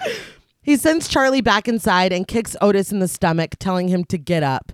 In his truck, Wydell laughs maniacally as he drives at top speed, driving through the police tape outside of the Firefly farm. I've never seen a happier person. He's thrilled. Yes. Uh, and, and he should be. I'm not gonna lie. Let him have his moment. Yeah. Yeah. I, I'm I'm a little annoyed that they let's relocate somewhere else. Everybody give you a chance to escape, or kind of. And I was like, oh, you're already outside in the desert. You Well, are? Just, uh, because walk, it's- it's walk ten a- paces. It's turn a around. full circle let's- moment in the I dream. he know, was told I- this is where I- his brother is trapped. it. You know, his Yeah. spirit, what And have you. I, I did like the shot of them driving over the caution tape and everything. Yeah. Yeah. Because, Oh, yeah. you know, and honestly, that the driving over the caution tape is a little bit of symbolism as far as Wydell leaving his. yeah, like walking Yeah, the line and yeah. Exactly. But inside, he has the three of them tied to chairs and stands in front of them. He thanks them for reminding him of his heritage because the Wydells have always been about vigilante justice. They've always been devil slayers. When Otis starts to pass out, Wydell kicks him and tells him to wake up.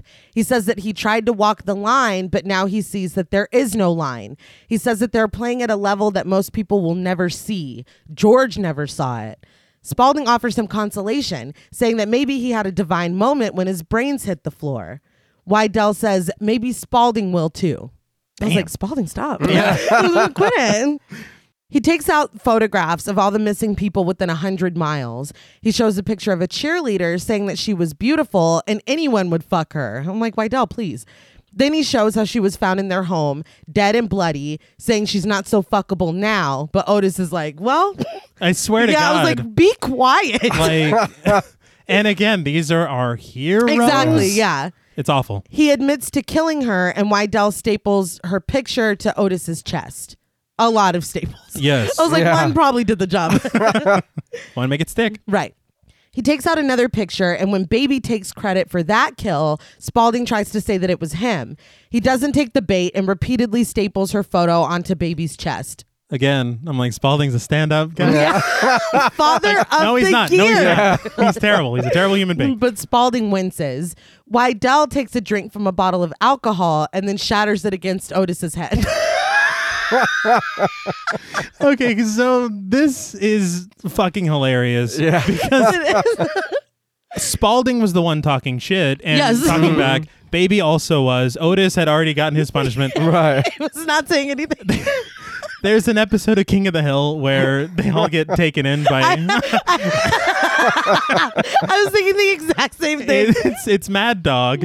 And Yes. Dale's coming to rescue him. We just fucking talked about this with uh, the Silence of the Lambs Yeah. because they did the roses or whatever. yes. Oh But- yeah, you're right. Yeah. um, Bill says something, Mad Dog slaps him in the face, and then Hank says something, and then Mad Dog slaps Bill in the face.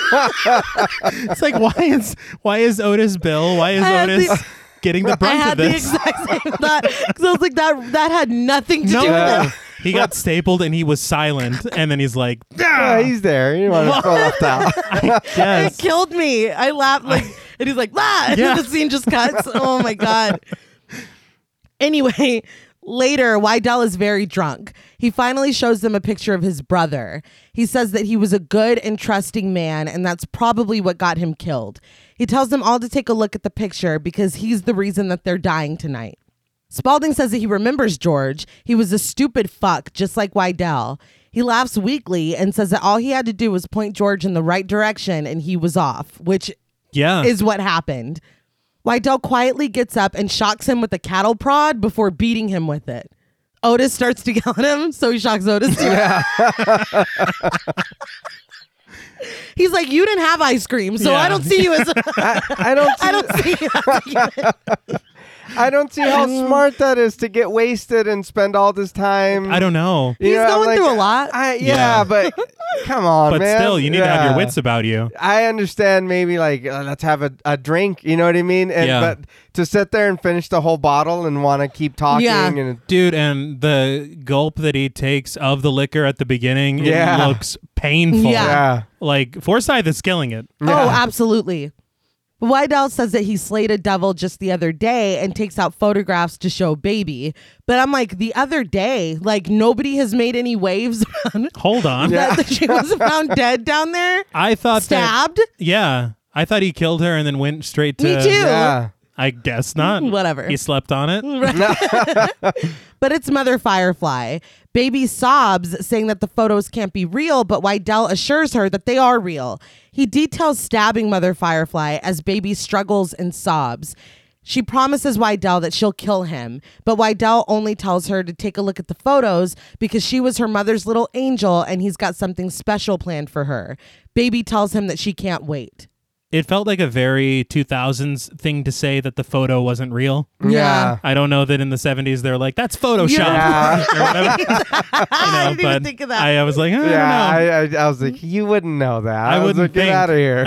another uh, petty thing that I just wanted to touch on because we're in very tight on baby's face this whole Right. time. Yeah. she's a beautiful woman. Uh-huh. Okay, I just want to point out the the dichotomy of how she looks and how the rest of them look. Yeah. because I mean, Captain Spaulding's teeth. Yeah. If we can just talk about that for a second, and then babies are perfect and white. Her hair Mm-hmm. Yeah. is beautiful. She's fucking clear skinned. I'm like, okay. Yeah. It's just funny to me. Like she Yeah. can't. Like her teeth Everybody can't else be fucked up. is you know what I mean? dirty, but her. It's just, Yeah. it's funny. well, because I mean, when you think about it, they're all living the same life. Exactly. Yeah. They're all eating the same She's like, chicken. I Yep. gotta go floss. Yeah. eating the same chicken. but they did his teeth. Oh yeah. Woo! I'm like, how are those still in? Like, I, I don't know how know. they're still in his head. Rob Zombie had said that in the seven months since the events of the first film, Spalding has not flossed once. He, he lost his toothbrush. yeah. But later, Wydell says a prayer before nailing a nail through Otis's hands. Of course, Otis. Yeah. Stigmata style. Which seemed like a lot. I mean, Yeah. he's he's having fun with it. Yeah. Otis screams and Wydell mocks him. Later still, when the three are asleep, he wakes baby up. She's untied and he tells her to run. She looks over at her brother and her father before listening to him and running from the room. With her gone, Wydell pours gasoline around the house and th- It's a choice. throws a lighter. yeah. The lighter The gets. lighter. I think the lighter is credited. Yeah. it's a It lot. just it made me laugh because it's like Du-du-dum, Yeah. du-du-dum. and then yeah, it's it's a lot. But the point is, he throws a lighter and the trail lights on fire and it leads to Otis and Spalding. As the flames erupt, Baby runs from the house, pulling the stapled photo off of her chest. Wydell rings the bell outside the house and chases Baby with an axe, taunting her and telling her that he smells rabbit. You were not there for that. No, he was not. I was I was like, how do you know about that? It's unfortunate because you know whenever he brings the photos, he stapled Otis's, and then he's like, "What about Mary Knowles? Mary Knowles? Oh, why'd they cut it was, Well, out? that part's there where he says that, and then Baby takes credit, and Spaulding's like, "No, no, no, no, no." But that's the one that she chased down in the rabbit suit. Yeah. What they cut out was Baby tells the story. Yeah. she goes, "Oh, I did her. I chased her down like a rabbit in the field, and all this stuff." Yeah. So he him saying that is him just repeating. Why would you cut that Oh, out? I have Okay. no idea because now it just looks like it's fan service Yeah. because you remember. Uh-huh. Yeah. But in reality, Baby just told him this story. Yeah, That's yeah. lame. All I, right. He, I feel like he's made a lot of good decisions on what he chose to not keep. Yeah. But that should have been kept in. Yeah. I think so, too. It would have made more sense. Because Yeah. it's, it's it feels like a plot hole because there's no way you knew about that. Yeah. Everybody that was there Unless isn't talking Yeah. to you or they're dead. George, George's ghost is like, look, whenever she killed her, she did this like weird rabbit thing. She said, shoo, shoo, said the maid. And we don't Yeah, know what the remember- I'm, fuck. I'm still trying to figure out All, what that. all of us ghosts were like, what the fuck? But as she runs, Wydell begins to howl at her, and she searches for a weapon in the barn. Charlie steps out of the shadows and grabs her. She blames him, saying that he ruined everything, but he says there's no time for that now. She says that Spalding and Otis are still in the house, and he says that he'll take care of them, but he needs to get her somewhere safe. Inside the house, Otis wakes up and yells at Spalding to get up. He rocks in his chair and tries to pull his hands free from the nails as Spalding finally does wake up. Did you notice he called him Cutter? Yeah. yeah. He- I want to know Cutter's origins. That's what I'm saying. It comes up more than once. Because and we're Otis just is like- saying it. Yes. Yeah. Does that mean they're friends now? Only my friends call me Cutter. and I just lost one. So now Yeah. you may you may take Charlie's spot. but outside, Charlie leads baby to his car and against her protests, puts her inside and tells her to wait. As soon as he turns around, baby screams his name. I'm sorry, I don't mean to laugh, but this reminds me of something else. As Wydell appears out of nowhere and axes him a question. of course. he, he hits him with an axe. Yes, he Um, does. Hits him with he- it. he Yeah. chops him up. There you go. This was funny to me because I think of that um that episode, the Treehouse of Horror Of with course. the Simpsons, when Willie's like, "I'm coming to rescue the Ladia," and then he just gets killed. Yes. With an axe. That's what uh, Charlie's like. I'll get him, and then just gets killed by You an know, axe. the funny thing is, it just reminded me of you know The Shining, what they were parroting, and that Simpsons. oh episode. yeah, he went the long way around. Yeah. no, no, no. It was Willie. It was Willie because it, yeah, it was Willie All right, for sure. sure. I just didn't understand why he was so quick to uh, put an axe in the uncle, but you ha- leave them both tied up alive inside. You just let her run away. What are you? What, what you're? Why are you so quick to kill people who don't matter? And You probably they don't matter. Well, I don't mean like, But but, like you're- you're yeah, you're savoring. I- hunting I these feel like people. he probably. I mean, maybe that's part of it. Is he's wanting them to suffer, and maybe Charlie's just in the way, or he thinks he can overpower Baby, and maybe he can't Charlie, so he Well, needs to get him out of the. Well, Charlie's a big yeah. dude. Yeah. Well, no, yeah, but I mean, okay, but you still before that you lit the fire and then left. Uh I Yeah, he mean, did. well, huh. Oh yeah, he did. we all know not to do that. I mean, Right. that's just a horror movie villain yeah, 101. Yeah. But Charlie falls to the ground, and Wydell continues to hit him with the axe until he comes for Baby. Now, when Charlie put Baby in the convertible, the top was down, but now it's Yeah. up. Oh, I didn't notice that. Wydell breaks the window with his axe, and Baby gets out and runs. He yells at her to run away, and as she does, he shoots her in the calf. He goes over to her, picking up a piece of leather on the way. He whips her, asking her how it feels to be helpless, and finally he gets on top of her and strangles her. Everything is in slow motion as Tiny comes out of nowhere. It's like, oh yeah, Tiny Yeah. yeah.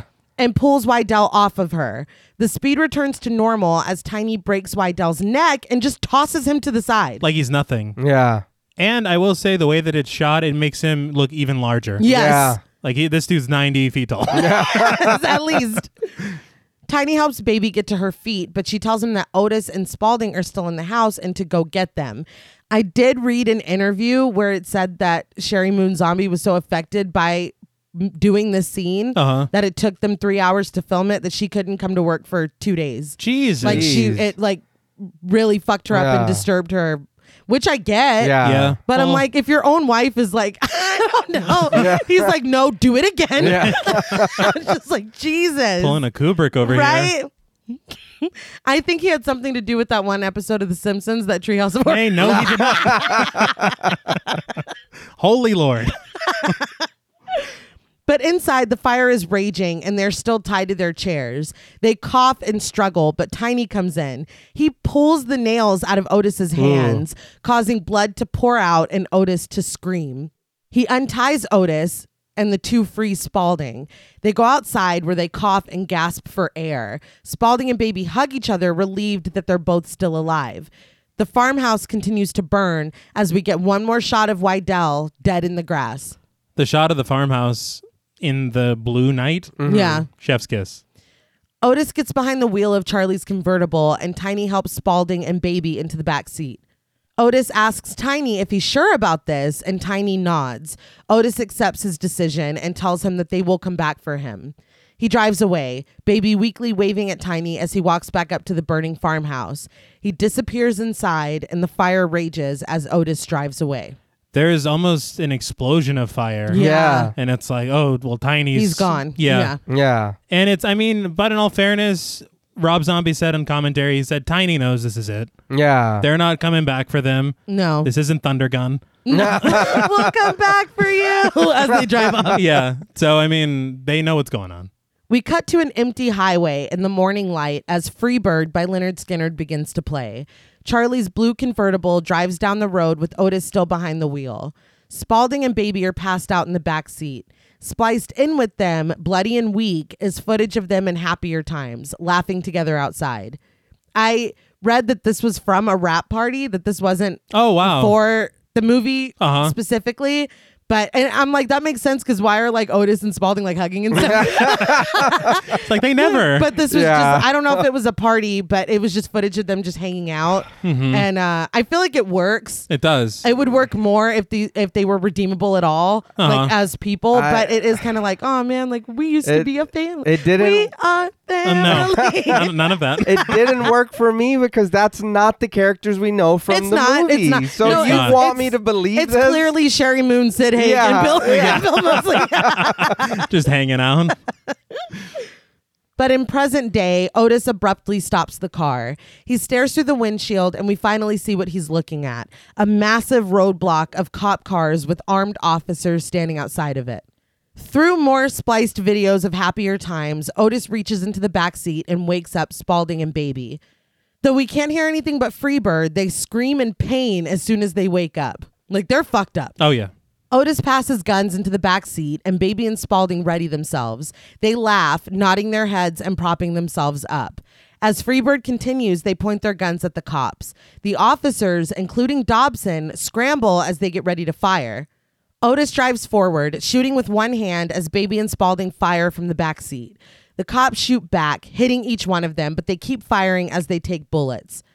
The solo hits and the shootout continues until it freezes on each of them. Finally, we freeze on Spaulding as he takes another bullet. Everything is silent except for the gunshots that ring out and it fades to black. Seeds of Memory by Terry Reed plays as we travel down the highway while the credits roll. So, what did you guys think of The Devil's Rejects? So uh, there's an old saying that goes, Oh no. "You don't have nothing nice to say." No, I'm just. Okay. um, it's a movie, you know. It does what it's supposed to do, and I guess uh, I just I couldn't I couldn't wrap my head around wanting to root for these people, right. Yeah. and uh, there was a lot of mistakes made by characters in this movie that would have cut the runtime of this movie down a lot For sure. if taken the right uh, or making the right decisions. Very fair. Um, but I mean, for what this movie does, or you know, for the target audience that it's at, I I get it. You know what I mean? hmm Um, it's not for me. This is one that I can. Uh, uh, and I'll apologize, and I don't want to sound like I'm saying anything bad about the movie, but like it's just not for me. Right. Like, uh, like I'll be honest, if I never seen it again, it would never bother me. like, it, I wouldn't, uh, it wouldn't hurt me. Mm-hmm. Mhm. I wouldn't shed a tear. Uh, We, we get it. no, all right. I might smile. I'd be happy if we're, if we're It'd being be a honest. fonder of time. Yeah.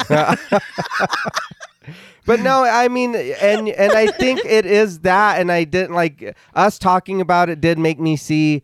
Uh, there is there is good like you said in the movie 50-50 i think that's what really hurt it for me was that Okay. it was just bouncing back and forth and it's like i don't i said come on d- give me give me one thing to cling on to here because i don't know what the fuck's happening Right. Uh, and at times it seemed like it was just, well, what else can we do to gross people out, or what else we do for people to be like, oh shit, man, Uh-huh. like. I don't. Come on, give me a little more than that. You know what I mean? I want to think a little bit. You know what I mean? I don't.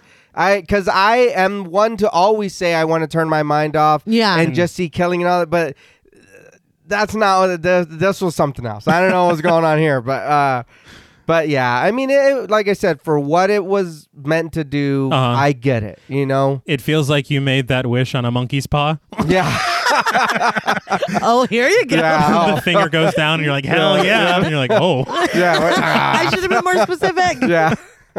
I, I mean, I still have like a nostalgic kind of fondness for the movie. Mhm. It is such a mixed bag, and watching it as an adult is so different. Yeah. And you're noticing shit that as a kid you just flat out overlooked. Yeah. and then these characters that are completely irredeemable, which I again have no issue with an anti-hero. Yeah. These aren't and But- They're not. Yeah, That's not what that's this not. is. They're Yeah. straight villains. Yeah. And then I, I just I mean, the way that they set up their arcs, there is almost you're supposed they're like root for them here at this Uh-huh. point. Yeah. Yeah. Wydell's a fucking dick. Yes, exactly. Yeah. But it's like I don't he's avenging the death of his brother and countless other women. yes, Yeah. yes. Like That it's- were murdered for for, For no nothing, reason. for no reason. But I mean, I like some stuff. There's some stuff that I love. There's some stuff that I don't like, and there's some stuff I downright hate. so it's just strange, strange fucking movie. But I do want to say that the ending is fantastic. Uh, Yeah. It's remarkable. It's memorable. I think that from this point forward, Freebird kind of belongs to the Devil's Rejects I yeah. no film could really ever use it again without you thinking of this moment at least not for me Yeah. i think that the the timing of the music as they use it is brilliant her shouting silently motherfucker Yeah. that defiant to the end kind of thing Yep. their bonnie knowing- and clyde moment knowing, yeah. Mm-hmm. yeah they know that they're gonna die i mean i just think that it's it's perfect they're like screaming fuck you to the end Yeah. it's just a shame that they're such irredeemable assholes Yeah. yeah. but on the positive side, the good thing is that they are definitely dead and that there's no way they could survive this and Right. there's no way that they would ever you know make an uh, another one It- it's a it's a definitive end right Mm. right nay So don't fucking get me oh started. yeah i know Oh my god. we'll get to that one day Um, I know we will, but oh my god, disappointment is not even a fu- anyway. anyway, yeah, uh, like the way that Kent refuses to acknowledge the last few seasons of Game of Thrones. Yes. this is it. It's really weird that I mean, mean- that he cut it off after two, right? yeah just two films you didn't want to do a trilogy No, brilliant ending rob yeah, ten out of ten ending. Um, I do feel that way. I think that the ending of this film is absolutely perfect. Like I said, I think more toward the beginning, there are two moments where, and the, and the ending is the Freebird moment is one of them. yeah Uh, also the moment where Rondo and Billy Ray come in and do their thing. fantastic I would not change a moment of. I mean, those are great to me. Like that is great film. Mm-hmm. That's why when there's these other moments, I'm like, I know that you can do better. I, like that's Yeah. It's like live up to your potential. it's unbelievable I'm just Rob Zombie's mom at this point. Expect more from yourself. um, no, this was a really interesting film to revisit because I did love it so much when I was younger. And working on the script, I really did spend probably over the first half cringing uh-huh that I ever really, really loved this. And then the second half, kind of remembering why I did.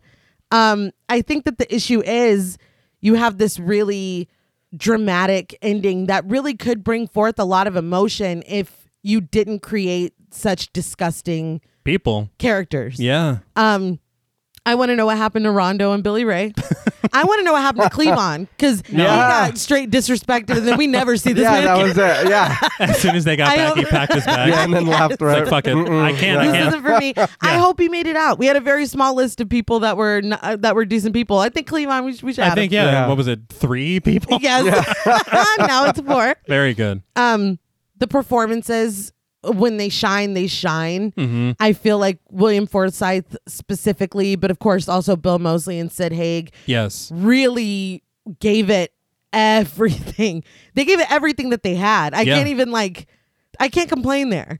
But on the other side of that coin, that makes the weaker performances like uh, Ken Foree. I think he was great in this too. Yeah, it was. Um but that makes Sherry Moon Zombie really stick out like a sore thumb because, you know, and she's even said that she's not an actress. She she only does his movies, but it's like y- you're right. I, mean, I don't. I don't. I don't. I don't know. You how else said what to, I was thinking. I don't Sorry, know how yeah. Mm-hmm. else to. You know. She knows. Fair. He knows. we all know. Um, the music, really, I feel like there are some aspects of this film that without the music, this film would kind of fall apart. I feel like Yes. it almost is the glue holding or the duct Yeah. tape I- yeah. holding this together. I'll Sometimes agree with that. yeah, the music is brilliant. it was excellently picked, excellently placed. Again, you know what you're doing. Yeah. That's why I'm like, are you trying are you playing dumb? Are you trying to make this grittier? Are you I mean, it's just there are certain points. You look at that scene at Charlie's, you look at the ending, and it does not match up to shit that we see at the hotel. No. Shit that we see at the beginning at the Firefly farmhouse how did the same person ma- like it's just really it doesn't fit to me but anyway yeah. uh You're like having a struggle with yourself. i am it's just it's because it, it and it is there is a lot of nos- nostalgia uh, to the point where I was embarrassed writing the script that I was like, I fucking love that movie Oh, because I yeah. loved this so much. Um, and looking back, I'm like, I can see why a teenage me did, Yeah. No, yeah. but Adult you. it doesn't stand up to the test of time. That being said, I don't hate it. In No. those moments where it shines, it just leave me very confused because I don't know how to feel about this as a whole. But I guess we can go into ratings. All right, that works. I kind of just went off about what I thought. Um the bottom line is when this is good, it's really really good, but it suffers because in those moments where it's not as good, you've created these monsters that it's impossible to root for. Yeah. And so in these moments where they are sold out by Charlie, where they are taken hostage, where they are tortured, Yes. where they go out to the bitter end being who they are, I would have really liked to be able to root for them in those moments, and you can't. No, honestly, just make them killers, Yes. Yeah. and Yeah. then I can easily I can easily root for. It, it just isn't that weird? Yeah. We talked about that with Freddy Krueger, where it's Exactly. like, no, just kill them. yeah, if you just, kill, kill, the Yeah. kids. that's fine. That's please. fine. But um, I don't know. There's this weird like, I'm I'm fighting with myself. And maybe my inner child is like, no, this was it's like, bitch, be quiet. Like, but Well, you're mean to child you. um, bitch is a term of endearment. Oh, okay. Um, I think that on a scale from one to ten, tutti fucking fruity treats. I'm, and I don't necessarily recommend that you go and watch this for the first time in 2022. I feel like maybe if you loved this when you were younger, revisit it and go on the journey that I did. Um, but the moments that work work. I just Yeah. can't. I'm I'm struggling here no, it's a lot. we uh retroactively gave or i retroactively gave house of thousand corpses 6.5 Yes, as did I. i'm gonna give ugh, this is so hard i'm giving it to the performances and i'm giving it to the the two moments that i talked about that are really excellent to me Uh huh. i'm gonna give the devil's rejects six tutti fucking fruity treats out of 10 tutti fucking fruity treats Very good. and i will i will now open up the this is probably one of the hardest films i've ever rated I think uh, it's going to be a little difficult for me as well. Yeah. So, yeah, I will now open up the floor so I can shut the fuck up. So we already know how I feel. Yeah. You know, I won't mix words. Um I think what the, I and and I know you guys have said it before that there's certain movies that y'all wish y'all seen as you know when y'all were younger so For it sure. had that you know nostalgic feeling for y'all.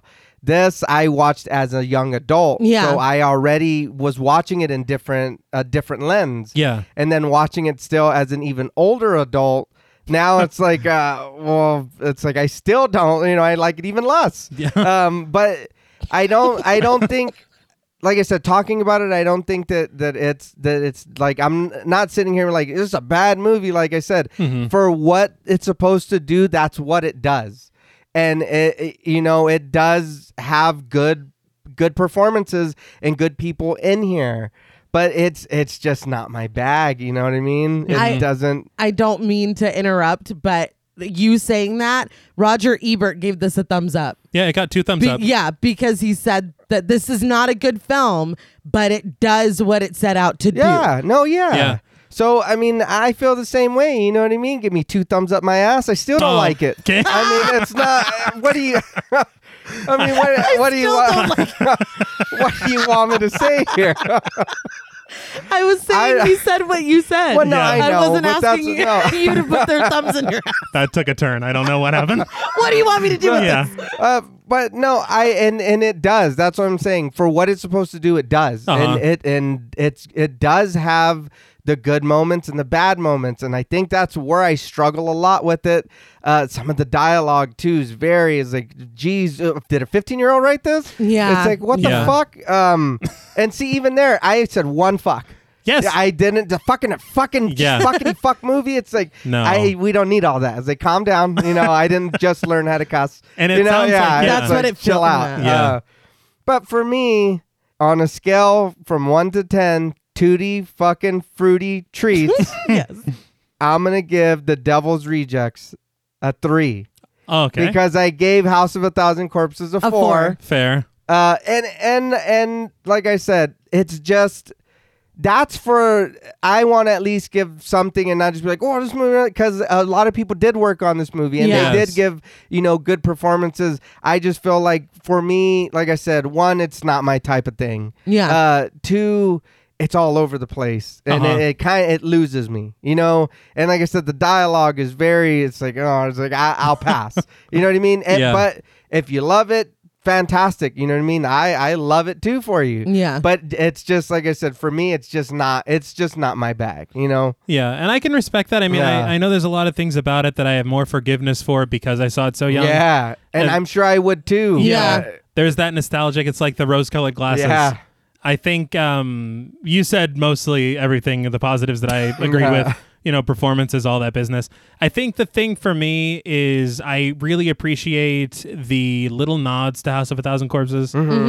It's very admirable that he went such a drastically different way with this film. Uh, Right. But I also have to say, as admirable as it is, on the negative side, it's kind of too different. Yeah. Yeah. And these characters that fit very well in that cartoonish psychedelic environment don't really translate well Yeah. to this real world situation. Mm-hmm. And maybe if it was like House of a Thousand Corpses, I probably would have liked this a lot better. I Yeah. think- Because yeah. the the cartoonish atmosphere would have been like, oh, that's fucking silly, but that's what it's supposed to be. Yeah. exactly. And it uh, the weird like cutaways and everything. I feel like I understand this is more of a film film. Right.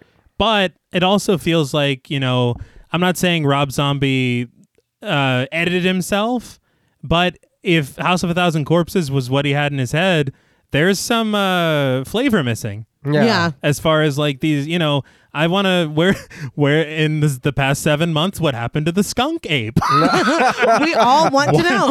what happened I He think had improper relations. that's i think all of what we were worrying about this entire film I waited until post credits to see It if was we like- got a, a skunk It's- ape update. No, it's- it's like Marvel. They're teasing Skunk Ape the movie. but I think like the the biggest problem I have is the script itself Yeah. because there's a lot of really good moments. There's a lot of decent dialogue. We've already talked about the Tarantino comparisons. I just think that you know, fuck you, fuck you, fuck you. Yeah. It's like, all right, okay. yeah, we got it. You know, we've uh, fuck me, yes. Yeah. I, get Yeah. it. you win. That's fine. yeah, fine. I'll go, I'll go fuck myself. I got it. but I think that the real difficulty is I want I want I want anti-heroes. I want to relate Yeah. to these Yeah. people A- on any level. on any Yeah. level. And Yeah. you made it impossible. And Yeah. even on um, House of a Thousand Corpses, you're like, man, these fucking kids are annoying. Yeah. You know, and it's fine that you've turned them into a fish. Yeah. That's much easier to digest than what Than what Otis we saw does. here. Yeah. Exactly. You know, so it's just it's less fun, and I I want to have fun with these characters. Yeah. Yeah. because they're big characters. That's exactly. That's what they are. and then the performances from Sid Haig and you know Bill Mosley, fucking all these. You want to relate, Yeah. and they do great work, but the work they're given in some aspects isn't great. Yeah. Yeah. Yeah. If that makes sense, that No, it No, does. it does. They did the best possible with what they had, Yeah. with what they were given. Mm. yeah. So for me, on a scale from one to ten, tutti fucking fruity treats, I I revised my score on House of a Thousand Corpses to six point five. I will be giving the Devil's Rejects six tutti fucking fruity treats out of ten. I was like, did you, did you I almost forget? said six. I was like, that's not right. I'm not giving this 100. percent Well, that's all from us at Podmortem. What would you rate The Devil's Rejects and what should we watch next? Let us know on Twitter at The Podmortem. Be sure to follow us on Instagram and like us on Facebook. Be sure to follow each of us on Twitter at Blood and Smoke, at Real Streeter 84, and at Travis MWH. Please consider pledging to our Patreon and stay tuned until after the music for a special shout out to our Wendigo Getter patrons. And remember, while living on your own terms is admirable, you need to be prepared to die by them as well. Until next time.